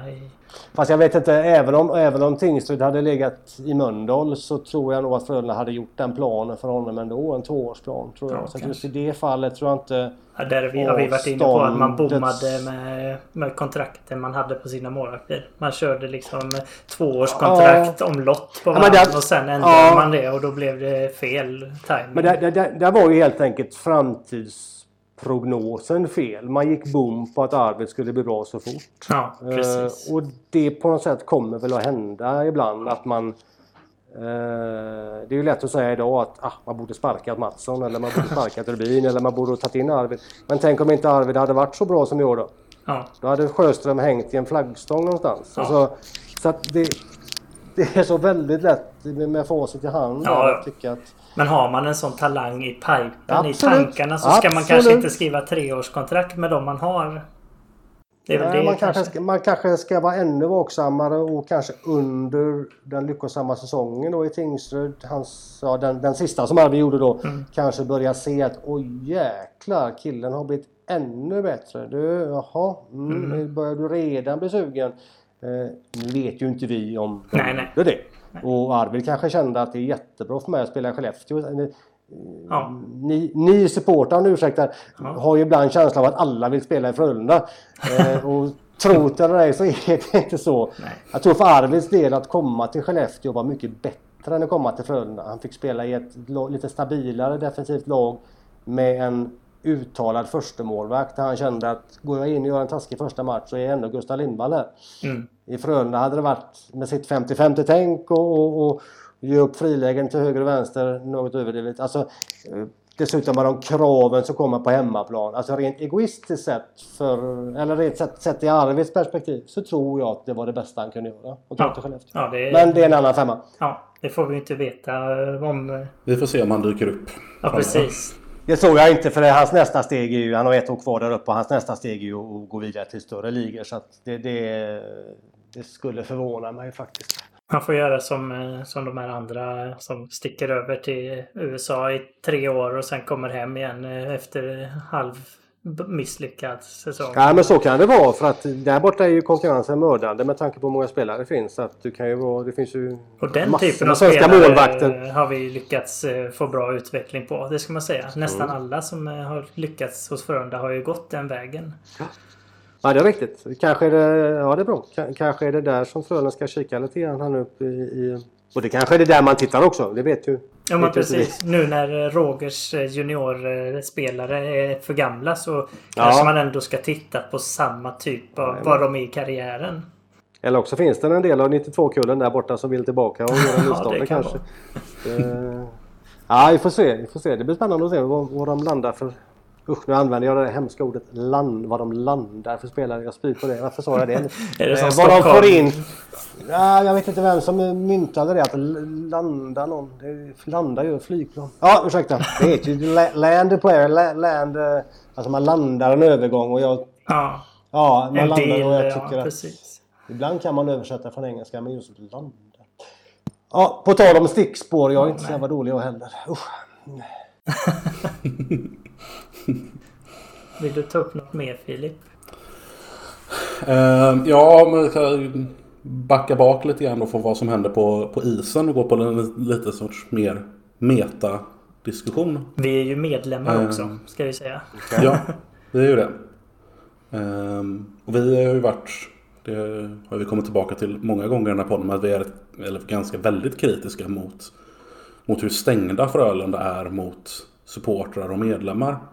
Eh, nu har de såklart varit fysiskt stängda den här säsongen, det, det, det är en annan sak. Men att man helt enkelt är för dåliga på att kommunicera och berätta, berätta vad som händer. Både på Mm. egen hand och via svar i sociala medier och mail och så vidare. Ja, men det har ofta visat sig att liksom sponsorer får ha mycket bättre inblick i Frölunda än vad, än vad vi, eh, vi medlemmar har.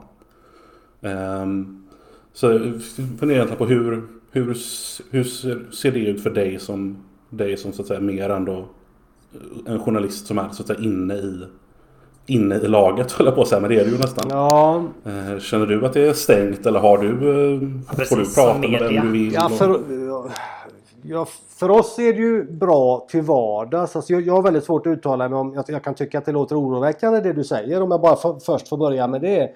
Eh, för en förening är det ju inte minst i ett land som, som Sverige där vi har eh, 51% regeln och så vidare där föreningar verkligen inte är, är bara eh, en miljardär utan där föreningen är sina medlemmar på ett helt annat sätt än till exempel i Nordamerika.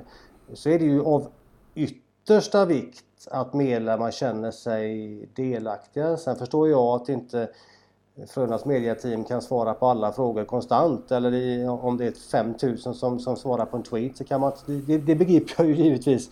Eh, men om det är fler som känner som, som, som du säger där Filip att, att man inte riktigt känner att, att Frölunda kommer med information eller, eller svarar eller, eller är öppen gentemot medlemmar så, så, eller fans överhuvudtaget, alla är ju inte medlemmar.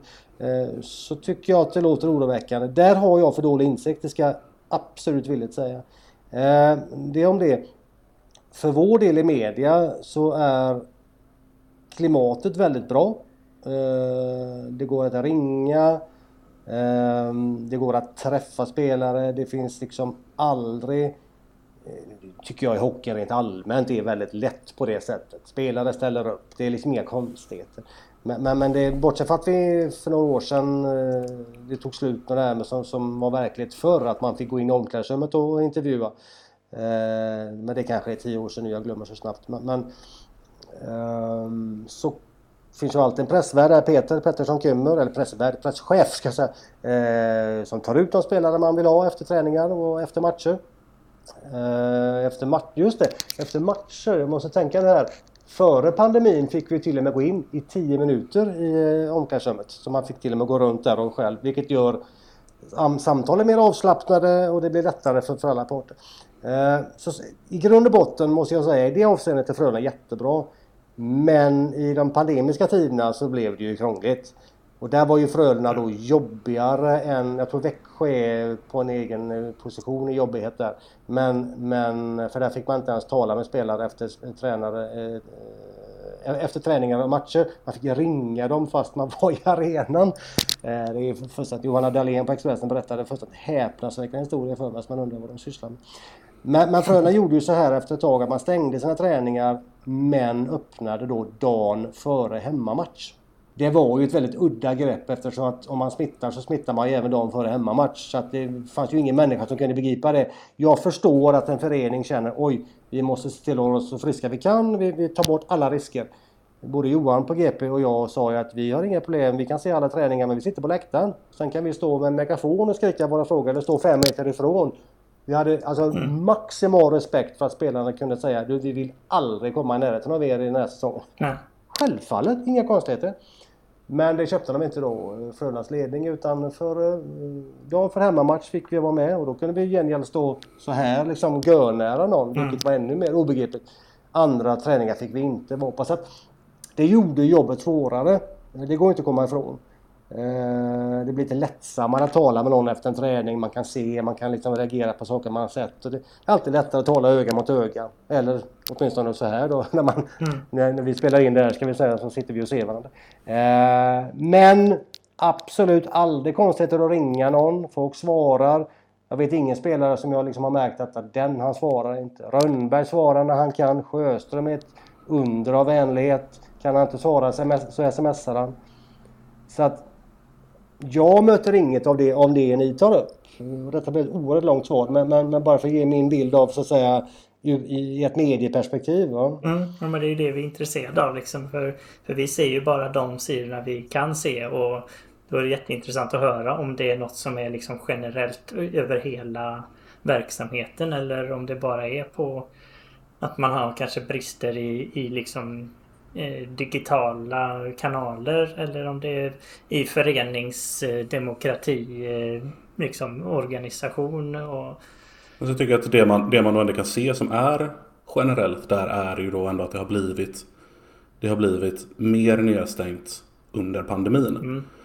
För det, är ju, det, det, har ju vi egentligen ja, klagat över hela tiden. Att man borde ju speciellt under en pandemi vara ännu bättre på att liksom berätta vad som händer i föreningen. Att, eh, tidigare har de ju haft de här YouTube-klippen, det här Inside Frölunda eller vad det heter. Det har inte varit ett sånt på hela säsongen. Man måste ju ha mycket, mycket mer sånt. Så det blir jättelätt nu att man som supporter man tappar helt kopplingen till klubben. Mm. Jag har inte sett Jag har inte sett, säg Jesper Sellgren. Jag har inte sett honom IRL någonsin. Och det kände jag, jag lite grann under slutspelet nu att jag var inte riktigt lika Jag brann inte lika mycket för det som jag brukar göra under ett vanligt slutspel. För jag hade inte samma koppling till den här truppen. För jag har bara sett dem på TV. Mm. Och det, det tycker jag att de var jättedåliga på att Ja, vi trodde som sagt att man, man öppnar upp mer i det digitala rummet under en sån här säsong. Att man känner att det här måste vi göra nu. Men, eh, Intressant vad, vad, vad, delaktighet betyder för er supportrar. Jag, jag, jag förstår det mer än väl. Eh, bara att jag glömmer bort ibland i min roll. Men där ser man ju hur viktigt det är. Mm. Eh, jag håller med. Jag kände väl att när det nu var stängt av fullt förståeliga oh ja. anledningar naturligtvis. Så, eh, att supportrar inte kunde gå på träningar och så vidare. Nej, så fanns det ju en jättemöjlighet här att eh, en Zoom-intervju med en spelare i veckan eller inte tusan vet jag. Alltså, the sky is the berömda limit. Man kan ju hitta på tusan som helst. Jag vet dock att eh, i och med att Frölunda eh, gick ner i arbetstid på, på eh, även de i, i media, heter det, mediahuset eh, så kunde man ju inte då åka med på bortamatcher på samma sätt för att den arbetstiden var slut. Liksom. Mm. Eh, förut var ju Frölunda med på nästan alla bortamatcher och hade lite klipp och, och, och, så vidare efter, efter matcher. Vilket sen kunde eventuellt byggas ihop till, till någonting för er. Eh, så där fanns väl en anledning att mediefolk var egentligen bara på plats i Frölundaborg när, när vi i media fick vara där. Så, att, så att det fanns väl en ekonomisk anledning till det också. Men naturligtvis kunde man när man ändå var där kanske passat på och gjort en eh, Zoom eller Facebook Live eller vad tusan som helst. Samlat in frågor eh, för att skapa en, en, en delaktighet. Eh, eller låtit spelare ta lite bilder eller filma lite grann och lägga ut det. Kolla här nu är vi här eh, träning onsdag den 17 november eller vad tusan som helst. Det är inte så svårt. Nej men precis. Ja men IFK hade mm, så sent som den här veckan. De har ju sin IFK Play eller vad det heter. Okay. Som visserligen då är betaltjänst. Det kan man ju tycka vad man vill om. Men, eh, men där man fick följa med tränarstaben ja. en, en, en matchdag liksom. Och de har även livesänt en träning själva. tror jag. Livesände till och med tror jag. Mm, första lagträningen. Så det finns, ju att, det finns ju att göra. Sen är det såklart. Det är, som sagt, de har, de har gått ner i tid. Det förstår ju, det förstår ju vi med. Men det är ju det vi ser. Om man ser IFK Göteborg så gör de så himla mycket bra grejer på alla områden.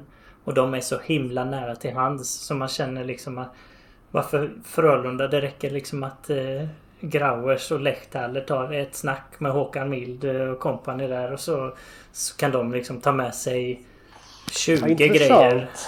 Ja, visst, jag följer inte med fotbollen längre så jag har inte alls koll på detta. Men de gör, menar jag, mer i det avseendet för att, för att skapa delaktighet, alltså för att öppna för sina supportrar. Okay. Ja, och de är bättre på, på marknad och så också tycker jag i många avseenden mot supportrar i alla fall. Med eh, liksom när eh, eh, Hamsik blev klar till exempel för IFK.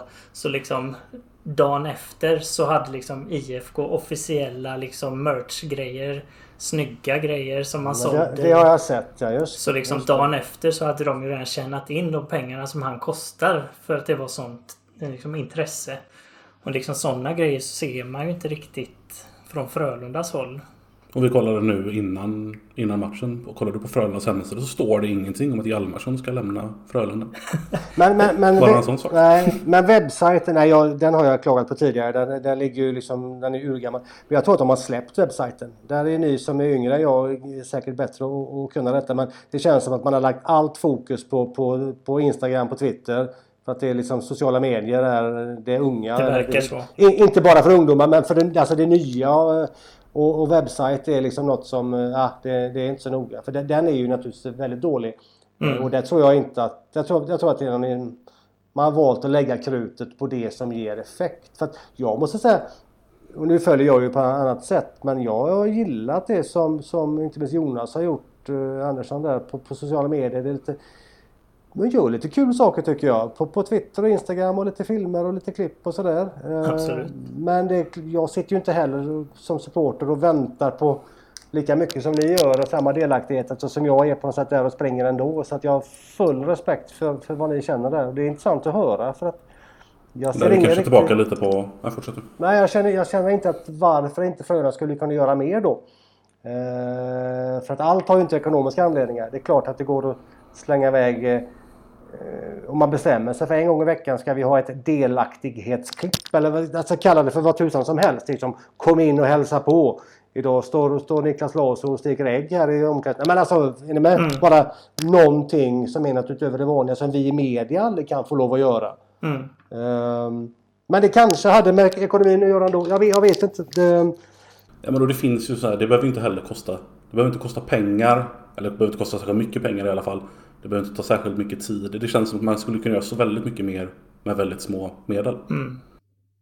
Och sådana mm, grejer ja. som äh, IFK lägger ju upp på sin hemsida en gång i månaden ungefär med när de har haft styrelsemöte. Liksom, vad har de pratat om? En liten sammanfattning. Vi vet inte vad Frölundas styrelse gör ens. Det, vad gör de i det dagliga liksom? Det Intressant, det visste jag inte. Okej, okay, ja. Och då ja, är det medlemmar. Ja. Men vad, vad, får man som medlem då? Någon sorts medlemsbrev eller vad? vad... Man får ett mejlutskick. Jag tror vi har fått, är det två eller tre under säsongen vi har fått tror jag. Och det ska man få en gång i månaden tror jag. Och, sen... ja, och, de, och de innehåller ju dessutom så här, är, är du någorlunda intresserad? Eller så här.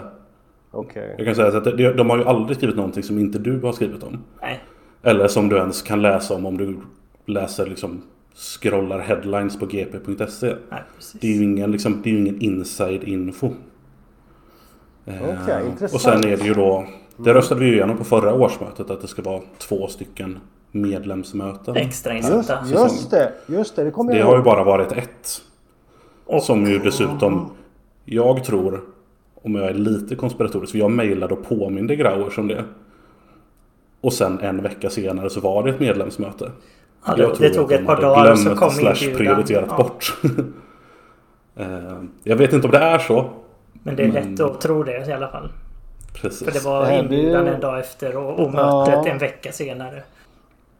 Ja, det är intressant för mig att veta. Jag måste säga att jag har dålig koll på detta. Det här blir något att följa upp lite grann för att om fler känner sig ni. För att det är ju viktigt för en förening att ha en delaktighetskänsla. Ja. Och, och du, för en förening att skapa det och för er som är medlemmar slash supportrar att känna den. Det är ju naturligtvis enormt viktigt för, för viljan att fortsätta engagera er i, i, eh, i den förening ni, ni stöttar och håller på. Så att det, det tror jag är, är, om någon i Frölundas ledning skulle lyssna på detta så är det nog värt att ta till sig. De har vi nog skrämt bort med allt vårt gnäll tidigare. Ja, precis. Nej men eh, i samband med det mötet med årsmötet senast så var det ju mycket kritik som kom upp i, media också faktiskt. Eh, liksom just hur det gick till, det digitala mötet. Att det, man, man ursäktade kanske det lite då för att det, man inte hade koll på digitala möten och aldrig gjort det Ja, förut. för det, det, det vill jag minnas att det var. Men, men ni som kan detta menar att det hade gått att sköta bättre även, ja, un, även under digitala former så att säga? Herregud ja. Okay, oh, ja. Okay. Även där. Kolla på IFK. Ja, okay, de, de har lagt in i sina stadgar att det ska ske digitalt nu. Så det är ju... Mm -hmm. Ja, de, även efter pandemin eller när vi, om vi nu en vacker dag kan gå på möten som Jajamän. Det ska vara tillgängligt på, liksom, visst du ska kunna gå på det fysiskt också men det ska vara tillgängligt digitalt. Det ska finnas båda, båda, på båda sätt alltså? Okay. Ja. Jag anar att ni två är IFK-supportrar då förstår jag eftersom ni kan mycket om detta. Ja men det, det, vi har kompisar som är mer fotboll än hockey. Och... All right, all right. Så det, men det, det blir också så här, när man ser alla de här grejerna och tänker, man tänker bara att varför gör inte Frölunda sådana här grejer? Och så känner man liksom att ja, min, min förening är sämre. Man vill ju att min, min förening ska vara bäst på allt. Inte bara på sportsliga. Intressant. Det här får vi kika på vid tillfälle sen. När det, nu är det snart sommar. Men absolut. Eh, mm. värt, att, värt att återkomma till. Bra för mig att veta. Tack. Ja, eh, det, det, är ju så. Vi, vi har ju ingen ingång i Frölunda i dagsläget. Så utan det, vi, vi får förlita oss på att du kanske snappar upp någon grej ibland när vi twittrar. Och som är intressant. Mm.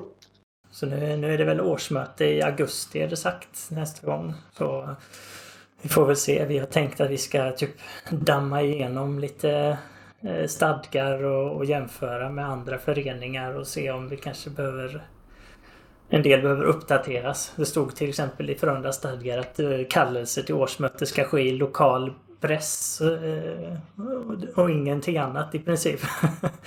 Så det, det finns liksom kanske lite andra ställen som är mer viktiga i dagsläget. Mm, just det. Stadgarna är skrivna innan, ja. innan internet dök upp förmodligen till och med. Så att, ja, men precis. Mm, men våra erfarenheter av, av liksom styrelsearbete så tycker man ju att, att det ska ingå i styrelsens jobb också att se till att stadgar och sånt är fräscha. Men... Eh, ja. ja. Ja, jag följer detta med spänning. Vi ja. är lite grann här då. Ja, bra. Mm. Eh, det var egentligen väl det vi hade Patrik. Ja. Dagordningen är eh, avklarad. Ja. Det blev en god en och en halv timme. Ja, det var trevligt snack. Jag har inte känt så långrandigt men frågan är om vad de som lyssnar tycker. Men... De är nog vana. Ja.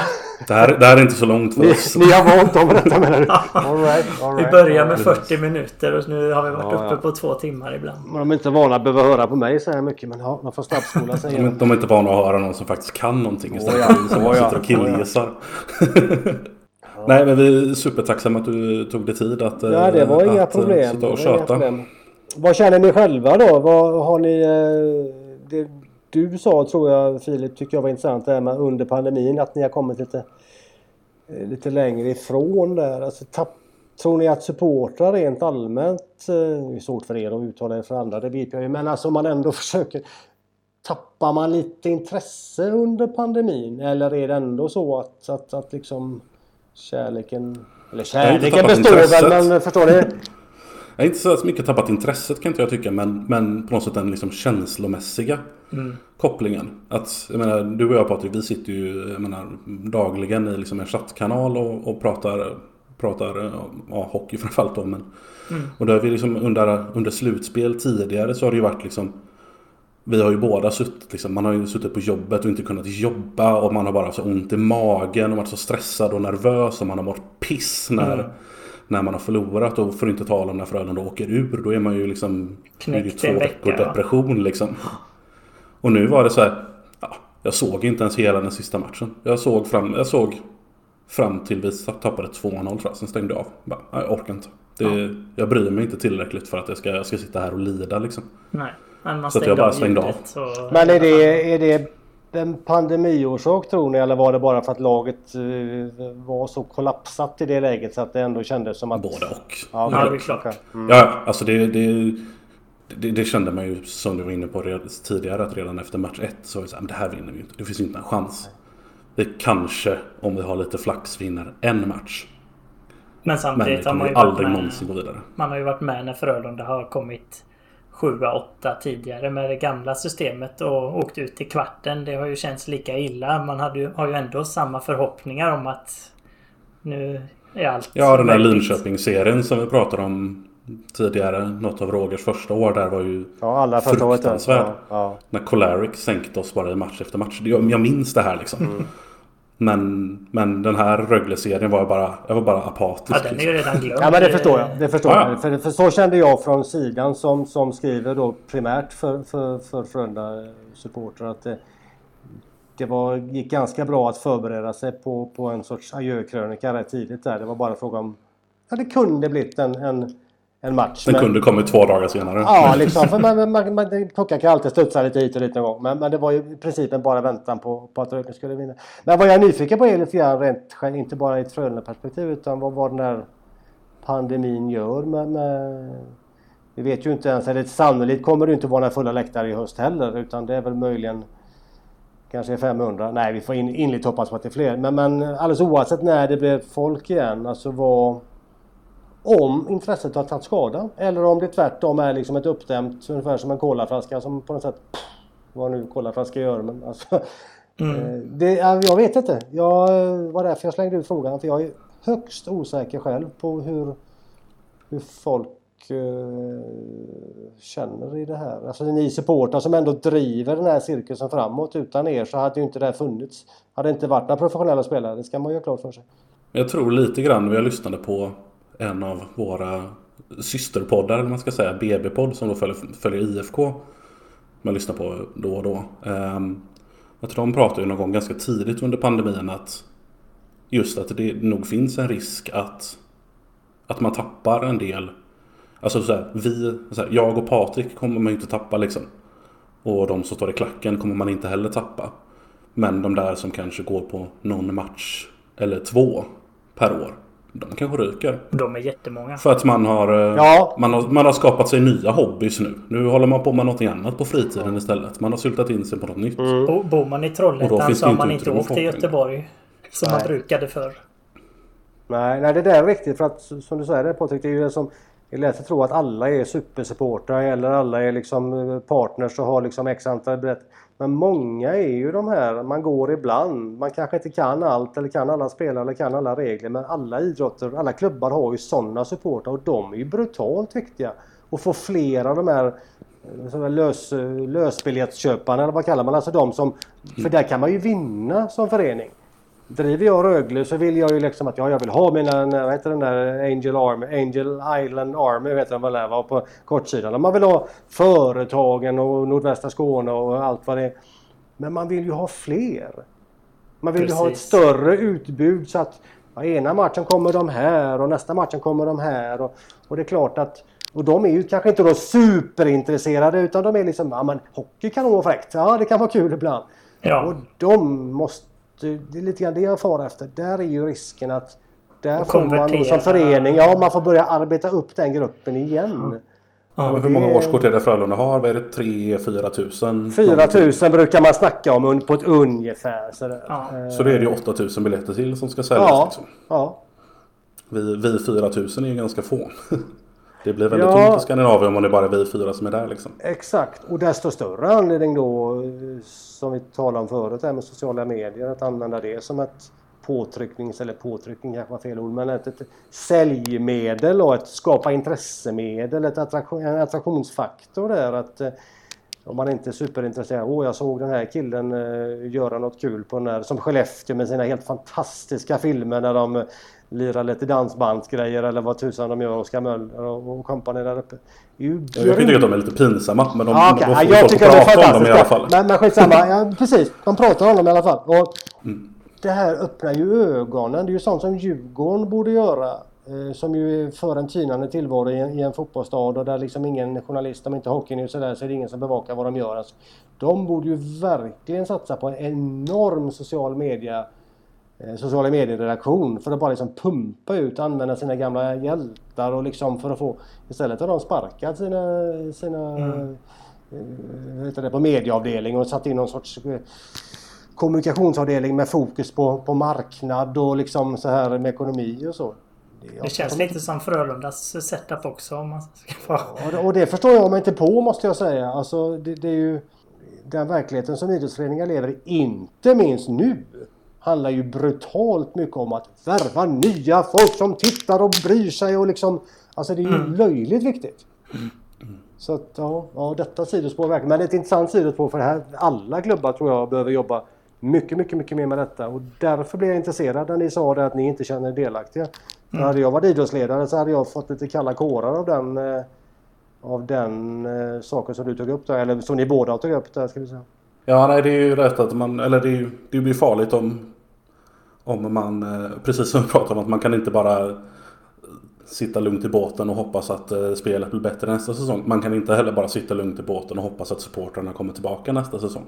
Nej, verkligen inte. Utan de behöver ju dras tillbaka. Ja. Oh ja, oh ja. Och jag tror att det blir lite jobbigare faktiskt efter en sån här tid när, när liksom flera har vant sig av och man kanske har lirat golf istället eller tagit med... Bostadsfröna var dåliga också. Ja. Hade, vi tagit, hade, vi, hade vi tagit guld den här Nej, men jag förstår. Jag, jag, jag tänker mer på ett större, nu, nu är det Frölunda-snack här, men jag tänker mer på ett större perspektiv för, för alla klubbar där. Att, att det är en Mm. jätteviktig fråga att ta tag i. Eh, och det gör man ju säkert. Men, men eh, det är nog många som har hittat lite och kommit på att det är kul att gå och fiska eller kul att gå på leklandet med barnen eller alltså göra någonting annat. Och det kan man ju naturligtvis göra, göra ändå. Men, men det är viktigt att på något sätt att dra in dem igen. Och det gör man nog inte i en handvändning alltså. Nej. Och då, det är ju de som ska konverteras till säsongskorts eh, över tid också. Jajamän. Ja, nu blev det precis som en vanlig podd. att Vi säger att vi är klara och sen pratar vi en kvart till.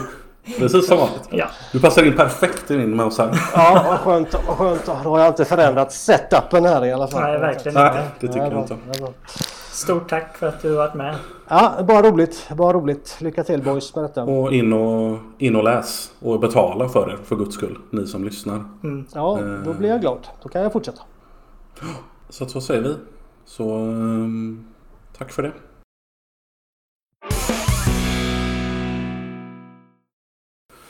Eh, och då tackar vi eh, Henrik för, eh, för medverkan. Hoppas att det har varit till nöje för er som lyssnar. Att få, höra någon som faktiskt kan någonting ibland. Det är inte alltid, inte alltid det händer i den här podden.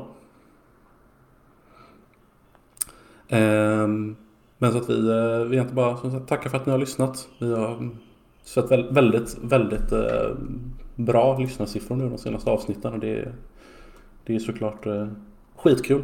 Det är ju alltid, allt, känns alltid lite roligare att köra vidare när man ser att det är många som, många som lyssnar. Så det tackar vi för. Får ni tipsa era kompisar som, eh, som eh, inte lyssnat i, i kapp att eh, ha hela semestern på er sen. Precis. Vi, eh, vi får se hur, eh, hur, hur vi gör nu under, under sommaren här. Men ett tag till håller vi på. Nu är vi, ju- nu är vi ju inne i den här silly som vi har pratat om sedan i februari. Eh, så att det har vi att, att se fram emot. Så att det kommer nog eh, komma några poddar till i alla fall innan vi tar, eh, innan vi tar sommarlov. Jag tänkte säga att så länge vi har något att prata om så kommer vi fortsätta. Men det, det, ibland har vi inte ens det. Nej. Å andra sidan så ibland, ibland har vi inte haft det och så har vi pratat i två timmar ändå. Så att, Ja, det brukar lösa sig. Mm. Det är först om vi skulle vara helt svältfödda på någonting. Då, då kanske vi pausar lite. Ja, vi får se. Vi kör på ett tag till i alla fall. Eh, Eh, så att, ja, tack för att ni har lyssnat. Och ha det gott så hörs vi igen om två veckor.